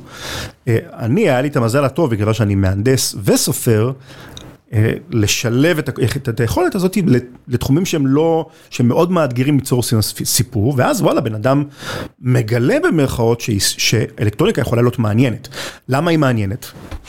אלקטרוניקה היא מעניינת כמו כל נושא שהוא מעניין, גם גיאולוגיה היא מעניינת, גם ביולוגיה היא מעניינת. כל דבר אפשר לעשות מעניין, זה הדעה שלי. בדיוק, כל ממש, דבר. אבל יש תחומים שאתה לא צריך הרבה כישרון כיוצר בשביל להפוך אותם למעניינים, ויש תחומים שהם דורשים ידע מאוד ספציפי או כישורים מאוד ספציפיים, ואני חושב שפה זה היה לי את המזל ש- שהיה לי סט כישורים שאני יכול לקחת את התחומים המאתגרים האלה ולהנגיש אותם. טוב, יש לנו עוד 10 דקות, בוא נספיק עוד קצת שאלות. אה, שאלו פה אה, יוחאי גליק, מה אם לעשות פודקאסטים שהם בסגנון שיחה חופשית כמו גיקונומי, אני רק רוצה להגיד שיש לכם, את עושים פוליטיקה. זה אצלכם. כן. זה שיחה חופשית לגמרי. נכון, נכון, אמנם זה- נשים שמגיעות עם הרבה יותר ידע ממני, בדרך כלל אני עושה מולן, אבל זה שיחה חופשית. היסטוריה וזה לא, הקהל לא אהב את זה. חלק מהניסויים שלי לנסות להמציא את עצמי מחדש כל הזמן, כי אני אוהב להמציא את עצמי כל הזמן מחדש, זה היה להגיד אוקיי, אני מדי פעם מכניס לעושים היסטוריה פרקים מבוססי שיחה, קראתי לזה עושים היסטוריה מארחת, וראיינתי אנשים שנורא נהניתי לראיין אותם והם נורא מעניינים, ליעד מודריג וכל מיני דברים, תחומים ממש מרתקים. הפידבק מהקהל היה ברור, זה נחמד אבל זה ממש לא מתקרב לעושים היסטוריה, נא לחזור חזרה. כן, דן קרלין, אני רוצה את הארדקור היסטוריה, אני לא רוצה את השיחות שלו שהוא מדבר עם אילון מאסק על טילים. אבל אני לא ויתרתי דרך אגב, אני לא מוותר על זה. גם הוא לא מוותר, אני חושב שפשוט עושים היסטוריה זה לא כנראה הפלטפורמה המתאימה לזה, כי הציפיות של הקהל הן שונות, אבל אני בדיונים, כל מיני מצבים אחרים שבהם אני יכול להוציא את החלק הזה מעצמי. פלוס, יש לכם כרשת. ויש כרשת. יש כרשת, כי אנשים חושבים שאין. לא, עושים פוליטיקה זה פודקאסט סופר מצליח. נכון. אם כי אנחנו רואים שסטטיסטית, בצורה מובהקת, תוכניות נרטיביות מצליחות. נכון. אתה יודע מה לעשות. יש long tail. יש long tail, זה לא אקטואלי. יש, אני לא, אתה יודע, יש המון סיבות למה תוכניות נרטיביות מצליחות, לא רק ברשת עושים היסטוריה, גם בכלל בסצנת הפודקאסטים בישראל ובעולם. אפשר לראות שכמות, הכמות היחסית של פודקאסטים נרטיביים היא מאוד נמוכה בעולם, אבל הייצוג שלהם ברשימת הפודקאסטים המצליחים גבוהה פי עשרות מונים מהכמות האמיתית הזאתי, וזה פשוט אומר שזה כאילו יש בזה, כיוצרים אנחנו רוצים להצליח, יותר סיכוי להצליח, אז אני אומר ליוצרים שלי, תנסו כמה שיותר נרטיבי. כן. אם אתם מסוגלים, אם אתם יש לכם את היכולת, את הרצון ואת הכישרון, הסיכוי שלכם להצליח יגבר. כן, אני, לא כולם יכולים. אם אני אשמע פודקאסט עם אשתי, נגיד באוטו בנסיעה משפחתית, אני אעשה זה רק נרטיבי. אני לא אשמע שיחה, כי פשוט כמוני, מישהו קוטע וכאלה, זה פשוט מעצבן מדי, ומילא שאני לבד שומע את זה, אני מסוגל להתמודד עם זה, בזוג זה פחות כיף. אבל כיוצר אני רוצה לעשות דווקא גם את זה קצת, כי אני עכשיו מקשיב ללקס פרידמן בעיקר, ואני נורא אוהב את הפודקאסט שלו, ואני גם מזהה את היתרונות שבמדיה הזאתי. והאמת היא שגם אני לא מחפש להצליח, זאת אומרת, אני כבר הצלחתי, אני יש לי את ה... אני יודע שאני מסוגל אם אני רוצה, עכשיו זה הזמן להגשים קצת חלק מהרצונות והמאוויים שלי, כמו לדבר עם אנשים מעניינים, שזה משהו שאני נורא אוהב לעשות. בדיוק אצלי, שזה לא הדיי ג'וב שלי, אז אני אענה, גם אם זה מסחרי עבורי, עדיין כיף לי, וזה הרבה יותר כיף לי לעשות את זה, וזה לא מאמץ עבורי, זאת אומרת, היה פה איזה פרק שעשיתי אתמול סתם בין לבין עם איזשהו מנכ"ל שנדעתי שהוא ידבר בצורה חופשית, ואפילו לא, הקהל אפילו לא יודע, אני אעשה את זה עוד מעט, והיה לי פגישה ב... אני חושב 10 ופגישה ב-11 וחצי, הוא הגיע חמישה ל-10, התיישבנו להקליט, אתה לא יודע, פשוט היה שיחה כל כך כיפית, מישהו פשוט, לא, בדרך כלל מנכ"לים פחות כיף כי נורא מפחדים. נכון. בצדק, אבל פשוט היה שיחה פנטסטית, באמת שחרר את הפרק הזה. ב-11.25 כבר התיישבתי עם הסיכומים שלי לקראת הפגישה להתכונן והתחלתי בפגישה והכל טוב. זה כאילו בזמן שאנשים עושים ארוחת צהריים אני יכול לעשות את הפודקאסט והוא יצא באותו ערב אם לא ידעתי שאתה... יתרון גדול. בדיוק. וכיף לי וזה נחמד לי. נכון. זה אפשרי עבורי ביום שלי. כמו שכל החבר'ה פה יודעים שאתה יודע זה לא מפריע לי לשום דבר אבל פודקאסט שאני צריך לכתוב אותו זה פשוט הרבה יותר זמן. נכון. וזה יישב עליי וזה, אתה יודע שמשהו יושב עליך הזמן הוא גם לפני ואחרי. שמושקע בזה, טוב לא משנה, אני אכנס פה לזה, תספיק עוד קצת שאלות, אין לי עוד הרבה זמן, עוז ברזילאי, על איזה מהירות אתה מאזין לפודקאסטים? זה אחד וחצי. באמת? כן. יואו, אני לא... אני פשוט חייב להספיק, יש לי 40 פודקאסטים ברשת, יוצאים לי 60-70 פרקים בחודש, אם אני לא אקשיב, גם ככה אני לא מצליח להקשיב לכולם. לקס פרידמן זה מישהו שדורש מהירות גבוהה וגם שם אני, זה בן אדם שאתה רואה, אין אף בן אדם, זה לא ברור איך זה מצליח, זאת אומרת זה כל כך... אני יודע למה הוא מצליח אצלי, הוא מביא אנשים מרתקים, זאת אומרת השאלות שלו הן בסדר אבל לא אגיד לך שהוא המראיין הכי טוב או משהו כזה. לא ממש לא. נחמד, הוא אינטליגנטי, רואים, הוא גם, יש לו התלהבות ותשוקה שאתה מתחבר אליה, יש לו צדדים נהדרים, אבל בסופו של דבר, זה אנשים.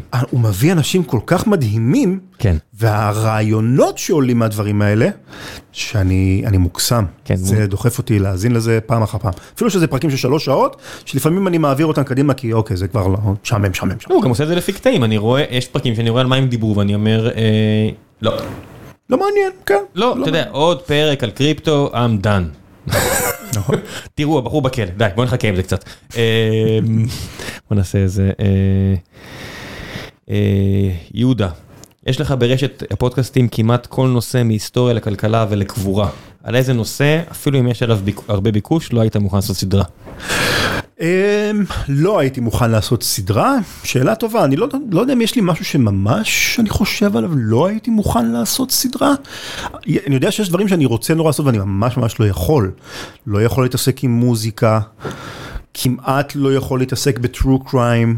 רגע, מוזיקה זה זכויות שידור? כן, זכויות, אתה יודע, דברים שניסינו לעשות ונפלו בגלל שחברה מסחרית.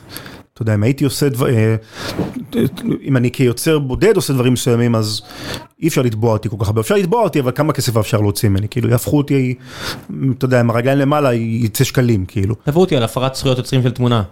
יצא להם מזה אלפי שקלים, למדתי את הלקח. כן, למדתי את הלקח, לא תחזור, זה גם כאילו, אתה יודע, אלפי שקלים. בסדר, אז מישהו מדי פעם יתפוס אותי. עדיין כאב לי. כחברה, כן. אפשר להוריד לי את התחתונים ולפשוט את הרגל, כן. והעובדים יאבדו את מקום העבודה שלהם וכדומה. אז uh, אני שייך למחנה שלא לוקח סיכונים, כי יש לי עובדים שהם כן, בפרנסה שלהם. בדיוק, כמו פה. שני ישראלוביץ' שואלת, למה אתה בוחר להגיש את הפודקאסט באינטונציה של הסכת רדיו, כמו בשנות ה-80? כלומר, למה אתה לא מדבר כמו שאתה מדבר עם אה, מישהו שנמצא מולו? לפעמים אני מרגישה שהוא חושב שלא נבין מה הוא רוצה להגיד, אז הוא עושה המון פאוזות, היא ממש מחכה וסקרנית לשמוע איך אה, הוא ידבר פה, שעכשיו היא שומעת. לא יודע איך אני מדבר פה, אני חושב שאני מדבר די דומה ברמה לא. הפרינציפ, לא, כאילו, לא, אני לא מעמיד פנים בעושים היסטוריה, אני ככה מדבר. אתה משחק. אני אתה יודע, אני קורא מדף, אז ברור לא יישמע ממש שיחתי, אבל uh, אני מדבר כי ככה אני מדבר, לא בגלל שאני חושב על זה באיזושהי צורה מיוחדת. Uh, זה, זה אני מההתחלה, אולי, אתה יודע, גדלתי על תוכניות רדיו בסגנון מסוים, על פודקאסטים בסגנון מסוים, ואני מחכה כמו כולם את הגיבורים שלי. באחד הפרקים של מישהי שלא רוצה שאני אציין את שמה, באחד הפרקים של הפודקאסט סיפרת שבטיול אחרי הצבא פגשת ילד עני בגואטמלה ששינה את תפיסת עולמך ועוד באותה נקודה הייתה, עד אותה נקודה היית קפיטליסט מושבע והאמנת שכל אחד יכול להצליח אם יהיה חרוץ מספיק. והבנת שבגלל שנולדת לנסיבות אחרות לא יהיה לך סיכוי להצליח בחיים כמו אחיך הקטנים שנולדו במדינה אה, מפותחת. למה אתה חושב שקפיטליסטים מושבעים מאמינים שנסיבות חיים זה לא דבר משנה? האם הם כן מכירים... אה, אוקיי, אה, האם הדעה שלך בנושא השתנתה מאז השנים שהקלטת את הפרק? לא, אני נהפוך הוא, זאת אומרת, אני גדלתי כקפיטליסט מושבע. הייתי מאוד מאוד מאוד, אה, אה, מה שנקרא ימין כלכלי בתור בחור צעיר כאילו, אבל חוויות החיים, אתה יודע, בסופו של דבר אני גדלתי עם כפית של כסף בפה. אמנם לשכונה, ש... להורים שהם לא אנשים עשירים, אבל let's face it, היה לי מחשב בבית, למדתי, שלחו אותי ללמוד אה, תואר באוניברסיטה. גדלת בעשירון לכל הפחות, שני או שלישי. מעמד אה, כאילו, בינוני, ש... בינוני 7, 8, פלוס, 9, 10, נכון? או אפילו 8, 9, 10, כן. במדינה שהיא עשירון בדיוק. 10, אה, 9 או 10 בעולם. חוויות החיים שלי היו כאלה שהנחתי בתור בחור צעיר שלא הכיר את העולם, שכולם, כמו, זאת אומרת, כולם יכולים... יכולים להצליח אותו דבר, רק שפתאום, אתה במסגרת השירות הצבאי, אתה מגיע לעזה, או ש... עזוב עזה, החבר'ה שלך בצוות, אתה מגלה שלא כולם נולדו שווים. נכון, ואפילו, אתה יודע, ואני אומר, אפילו החבר'ה האלה בתוך הצוות, שאולי אחד כן. בעיירת פיתוח ואחד כן. בתל אביב, אז יהיה להם הבדל בחיים, אפילו ההבדל ביניהם הוא מינורי, לעומת ההבדל ביני לבין ילד שנולד בגואטמלה, למשפחה של אינדיאנים שאין להם חשמל. זאת אומרת. הסיכויי ההצלחה שלו בחיים כל כך קטנו בצורה דרמטית. הרבה מהאנשים האלה שהם בתפיסות שהם, אתה יודע, אני, אני, לא, אני רחוק מלהיות מאוד קומוניסט, אבל עברתי בשינוי המחשבתי הזה, איפשהו בדיוק לאזור הסוציאל אה, קפיטליזם כזה. אנשים שפשוט לא חוו את הקשיים האלה בחיים שלהם, ואין להם מושג אמיתי כמה קשה להצליח אם אין לך את המעטפת הזאת. אני מכיר כאלה שהיה להם ממש ממש ממש קשה. ועדיין מחזיקים בתפיסה הזאת, יש כאלה. דעות יש לכל, אתה יודע, דעה זה כמו חור תחת, לכל אחד יש. אז פה אומרים אה, אבל אני בעד שאנשים שחושבים שנורא נורא נורא קל להצליח, לכו אה, לכפר הקטן במקסיקו בלי חשמל, ותנסו לראות איך אתם הופכים להיות משפיעני רשת, אם אין לכם אפילו טלפון. עזוב, כמו שאתה אמרת על עזה. בסוף, אה, אפילו עזה זה אפילו לא שטחי 60, אתה יודע, אנשים אומרים, אז הייתי קם והולך, הייתי מהגר החוצה. לא הייתי טרוריסט. אפילו להגר החוצה זה לא קל. בדיוק. ממש קשה. כן. זה לא ש... אם כל החברים שלך הם אה, טרוריסטים מסביב. עזוב, אני... אז זה מנרמל חלק מהדברים שאתה לא תנרמל בישראל. עזוב מנרמל, אני מכיר את האופי שלי, זאת אומרת, אני התנדבתי ליחידה מיוחדת, אתה היית חובל, התנדבת לתפקיד הזה, גם אם לא כולם מסביבי התנדבו, אני התנדבתי, משמע כמו אהוד ברק, אני יכול לעשות את ההיקש, כמו שאהוד ברק אמר, לא כמו שאהוד ברק, נכון, נכון. מפקד סיירת מטכ"ל, או רמטכ"ל, אבל... הוא עשה את ההיקש של אני הייתי טרוריסט אם הייתי בצד השני, אני חושב שגם אני הייתי. כולם, אני חושב ש... בטח שלא כולם. לא, לא כולם ברמה כאילו של כולם כולם, אבל כשהקמנו את המדינה הזאת, הרבה אנשים עשו דברים שבדיעבד עכשיו אנחנו מסתכלים עליהם ואומרים וואו, מה זה לא בסדר מה שהם עשו, הם עשו איזה, אתה יודע, חיסלו פה איזה כפר, גירשו פה אנשים, עם הסנסיביליטי של ישראל אחרי 75 שנה, אז אתה אומר לעצמך זה לא בסדר, אבל אם היית... גם אז היו אנשים שאמרו שזה לא בסדר. כן, אבל אז התפיסה הציבורית הייתה שזה בסדר, זאת אומרת... לא, אתה רואה, יאיר שטרן אז... היו הרבה אנשים בתל אביב שחשבו שהוא טרוריסט. כמו שהיום יש הרבה אנשים עדיין... אבל זה לא היה קונצנזוס. ועדיין... אני חושב שעדיין אנשים אמרו, זה מדינת ישראל בשביל... אפילו, כן. הס... אפילו השמאל... אפילו בן גוריון העריך אותו. בדיוק. זאת אומרת, אפילו הס... במרכאות השמאל הישראלי, הם היו בתפיסות הרבה יותר ימניות אז, כי זו הייתה המציאות לא שהם חיו בה. היו, היו, היו... לא כולם, ברור. כן, כן. אבל... היו שמאל שמאל כן. גם אז, אבל אני מסתכל, הדבר המדהים הוא שגם היום יש מי שיקרא אה, יאיר שטרן על שם יאיר, יאיר על שם יאיר שטרן. ויגידו הוא לא טרוריסט, למרות שהוא עבד עם הנאצים, או פינטז לעבוד עם הנאצים, ועשה פיגועים וכאלה, וגם היום יש אנשים שיגידו, לא, אפילו אז זה לא היה הגיוני. כן, זה גם לא נכון גם לשפוט את ההיסטוריה לפי המשקפיים של היום, תמיד, כשאני קורא ספרי היסטוריה, כן. ותמיד אה, יש את הקטע, הרבה מהקטע של הווק, התנועת הווק, זה לשכתב את ההיסטוריה באיזושהי צורה, להגיד, המדען ההוא, או האיש העסקים ההוא, היה אה, גזעני, ולכן אסור לדבר היום על מה שהוא עשה, או אסור להלל אותו היום על מה שהוא עשה.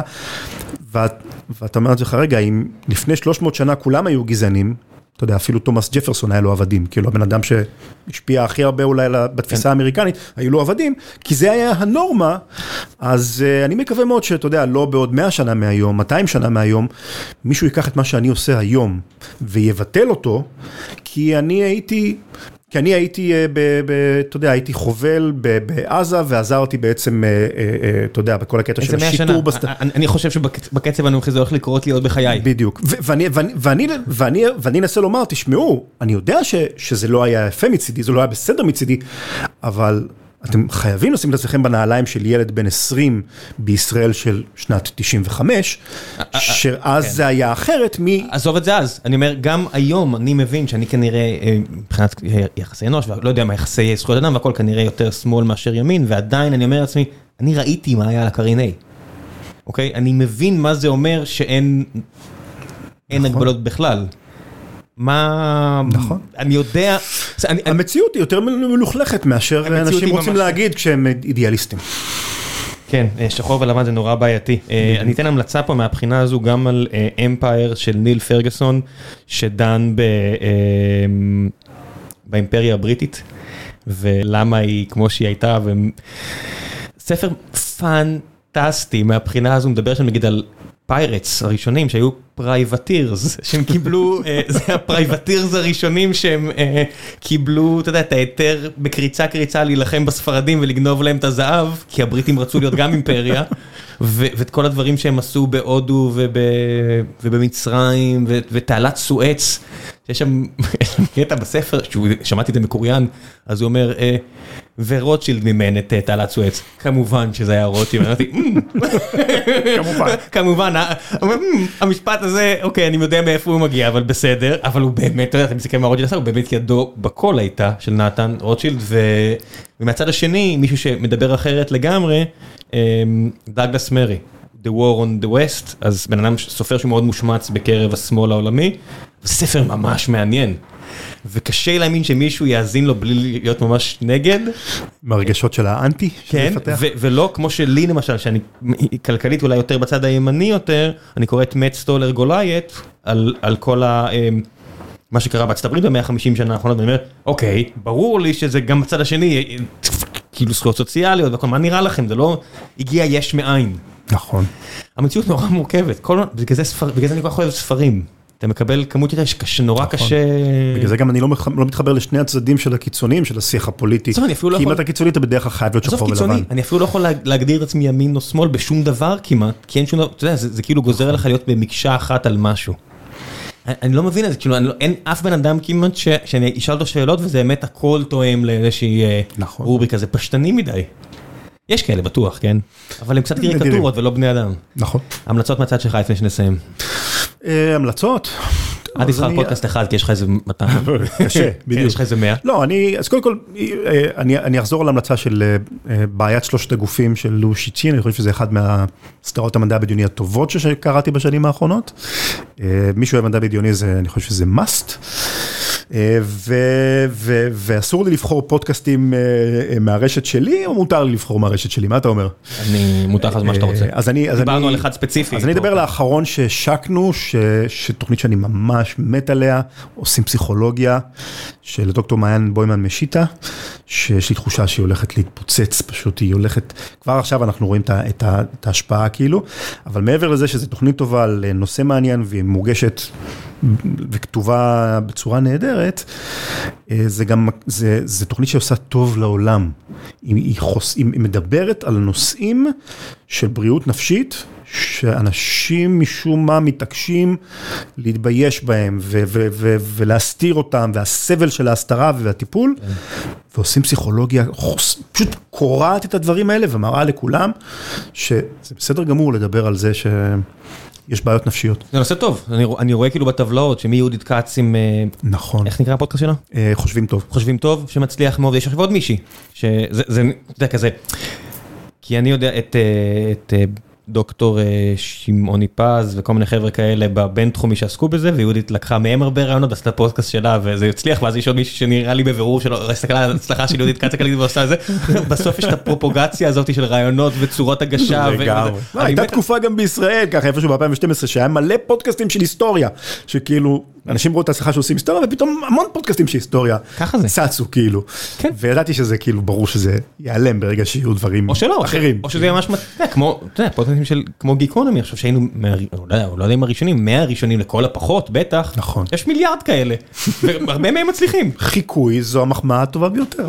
אכפת לי מחמאה לא מחמאה, הכל טוב, כאילו, אתה יודע, זה, to each his own, הכל סבבה, זה היופי בחופש. יפסיקו להזין לזה, יזינו משהו אחר, הכל בסדר, יפסיקו להזין גם למדיום, זה מה יש, אתה יודע. אז לכו להקשיב לעושים פסיכולוגיה, יעשה לכם המון טוב, ותנו גם לילדים שלכם להקשיב לתוכניות האלה, כי אני יותר ויותר למדתי להכיר, ככל שהתבגרתי, את ההרס של, או את ההשפעה הדרמטית של בעיות נפשיות, על חיים של בן אדם. אני מוקף. זה ממש כמו שיבואו ויורידו לך יד וזה ישפיע על החיים שלך, ככה מחלה נפשית משפיעה, ואין מה להתבייש בזה, זה בדיוק בעיות ביולוגיות כמו כל בעיות ביולוגיות. טפלו בזה, טפלו בזה, אנשים שמתמודדים עם דיכאון וקשיים וכל הספקטרום הזה. כן, אני אפילו לא רוצה לעשות רדוקציה רק ל... פסיכיאטריה או ביולוגיה, בסוף גם יש פסיכולוגיה, גם רק פסיכולוגיה, דברים שאפשר אשכרה לשנות. אפשר. היה איזה כתבה עכשיו בארץ שפיצצה לי את השכל על אוטיזם. על חבר'ה אוטיסטים שאמרו, אנחנו לא רוצים שתטפלו בזה. זה מי שאנחנו, אנחנו מסרבים לקבל את הטיפול. זה טוב ולרע, זה מי שאנחנו. כן, חטפתי הרבה על הראש, הערכתי אימא לשתי אוטיסטים שמתמקדת בזה, היא שינתה, היא רופאה, היא דוקטור, ושינתה את כל העולם שלה בגלל הילדים שלה. והיא מנסה לעזור, לסיים, ואז חטפתי על הראש, אמרתי אסור, חטפתי כזה אש כזאת של אסור לארח לשיחה על אוטיסטים בלי אוטיסט בחדר. אוקיי, לא, לא, בסדר, אבל אני לא הולך להיכנס שאני אחטוף שוב שם, אבל, ואז לא הבנתי, אבל הכתבה בארץ, הנה אתה רואה, יש עניין של מדיום, טוויטר לעומת, ואז שכתבתי, ואז הטיעון ששבר אותי שם, היה המרה לגייז. אמרו, אתם בעד המרה לגייז? הרי ב-DSM היה וכל מיני דברים, נכון. אתם בעד המרה לגייז? ואני עושה לעצמי את הדיאלוג, אני עושה, לא, אני נגד. אז למה אתה בעד המרה לאוטיזם? אני כזה, אה? אוקיי, שנייה, תן לי, המוח שלי פה נקשר שנייה, זה טיעון ממש מוצלח. מעניין, צריך לחשוב על זה. כן, אני חושב על זה כבר איזה שבוע, מה שקראתי זה, אמרתי, וואו, פיצץ לי את השכל. נתקלתי בזה בקטע של חירשות, שכשסיפרתי על השתל הקוכליארי, וההתנגדות של קהילת החרשים לתיקון הזה. כן, זה הפרק הכי טוב שלכם, אני חושב שהפעם היחידה שבכיתי מהסכת. וואי, גם אני, בכיתי כל כך הרבה כשראיתי את הסרטונים. כן, בכיתי ברחוב. כן, אין לי בעיה להגיד, עם דמעות, ואני עוד בכיתי מהתיאור שלך שלך בוכה. זה פשוט היה מרגש מדי, ופרק מעולה, אני לא יודע אם אני אמצא אותו, אפילו לשים בלינקים, תשלח לי. העליתי אותו שידור חוזר לפני לא הרבה זמן, אני חושב. תמצאו, הנה מישהו שאל, אמיר בן יוסף היקר שאל, למה יש ריקסטים? הנה בגלל זה, אם יש לך... יש לי המון המון המון דברים שאף אחד לא יאזין להם יותר, כי הן פשוט קבורות כל כך עמוק בפיד. ברוב, לגיקונומי יש 651 פרקים, אלא אם כן זה ספוטיפיי, ברוב האפליקציות. כי ספוטיפיי פשוט מושכים את כל ה-RSS, לכם היה את כל הסיפור עם ספוטיפיי, נכנסנו לפה בכלל, אבל שיהיה, ברוב האפליקציות של הפודקאסטים, אין את הפרקים הראשונים של גיקונומי, זה פשוט לא קיים. זה יותר מדי פרקים בתוך שייכנס לפיד, זה נכון, פידים יש להם מגבלה מסוימת. אז אני מעלה את הפרקים הישנים האלה, אני גם משפר אותם, לפחות הרבה פעמים ברמה הטכנית ולפעמים גם ברמת התוכן, ואני חושב שזה, בגלל שאתה מציף פרק ישן מלפני כל כך הרבה שנים, מבחינת, אני יודע, עובדתית שרוב המאזינים של עושים היסטוריה הצטרפו בשנים האחרונות. מן הסתם. בדיוק, אף אחד מהם בכלל לא יודע שהפרקים האלה קיימים. מן הסתם, זה טאוטולוגיה, כשהתחלת היו אפס מאזינים, נכון. וזה הלך ועלה, אז מן הסתם כולם לא התחילו מההתחלה. אז, ואני גם רואה שהקהל כל כך אוהב את הפרקים האלה, זאת אומרת, הם לא מואזנים פחות מפרקים רגילים. אני, לשם הגילוי הנאות, אני כותב שידור חוזר, רק שתדעו שזה שידור חוזר, אולי גם זה יסביר לחלק מהאנשים למה אני נשמע פתאום צעיר ב-15 שנה, אבל אין בהם שום דבר שהוא לא ראוי לשדר מחדש. ולמה אתה מתלהב ממובייל. כן, בדיוק. טוב יאללה אני חייב לרוץ, אני חייב להתכונן לפגישה הבאה, תודה רבה רבה רבה רבה. תודה רבה. היה לי ממש ממש כיף. כיף לחזור בפעם השנייה. אני מקווה שפעם הבאה לא תהיה עוד שמונה שנים. ביי. ביי ביי.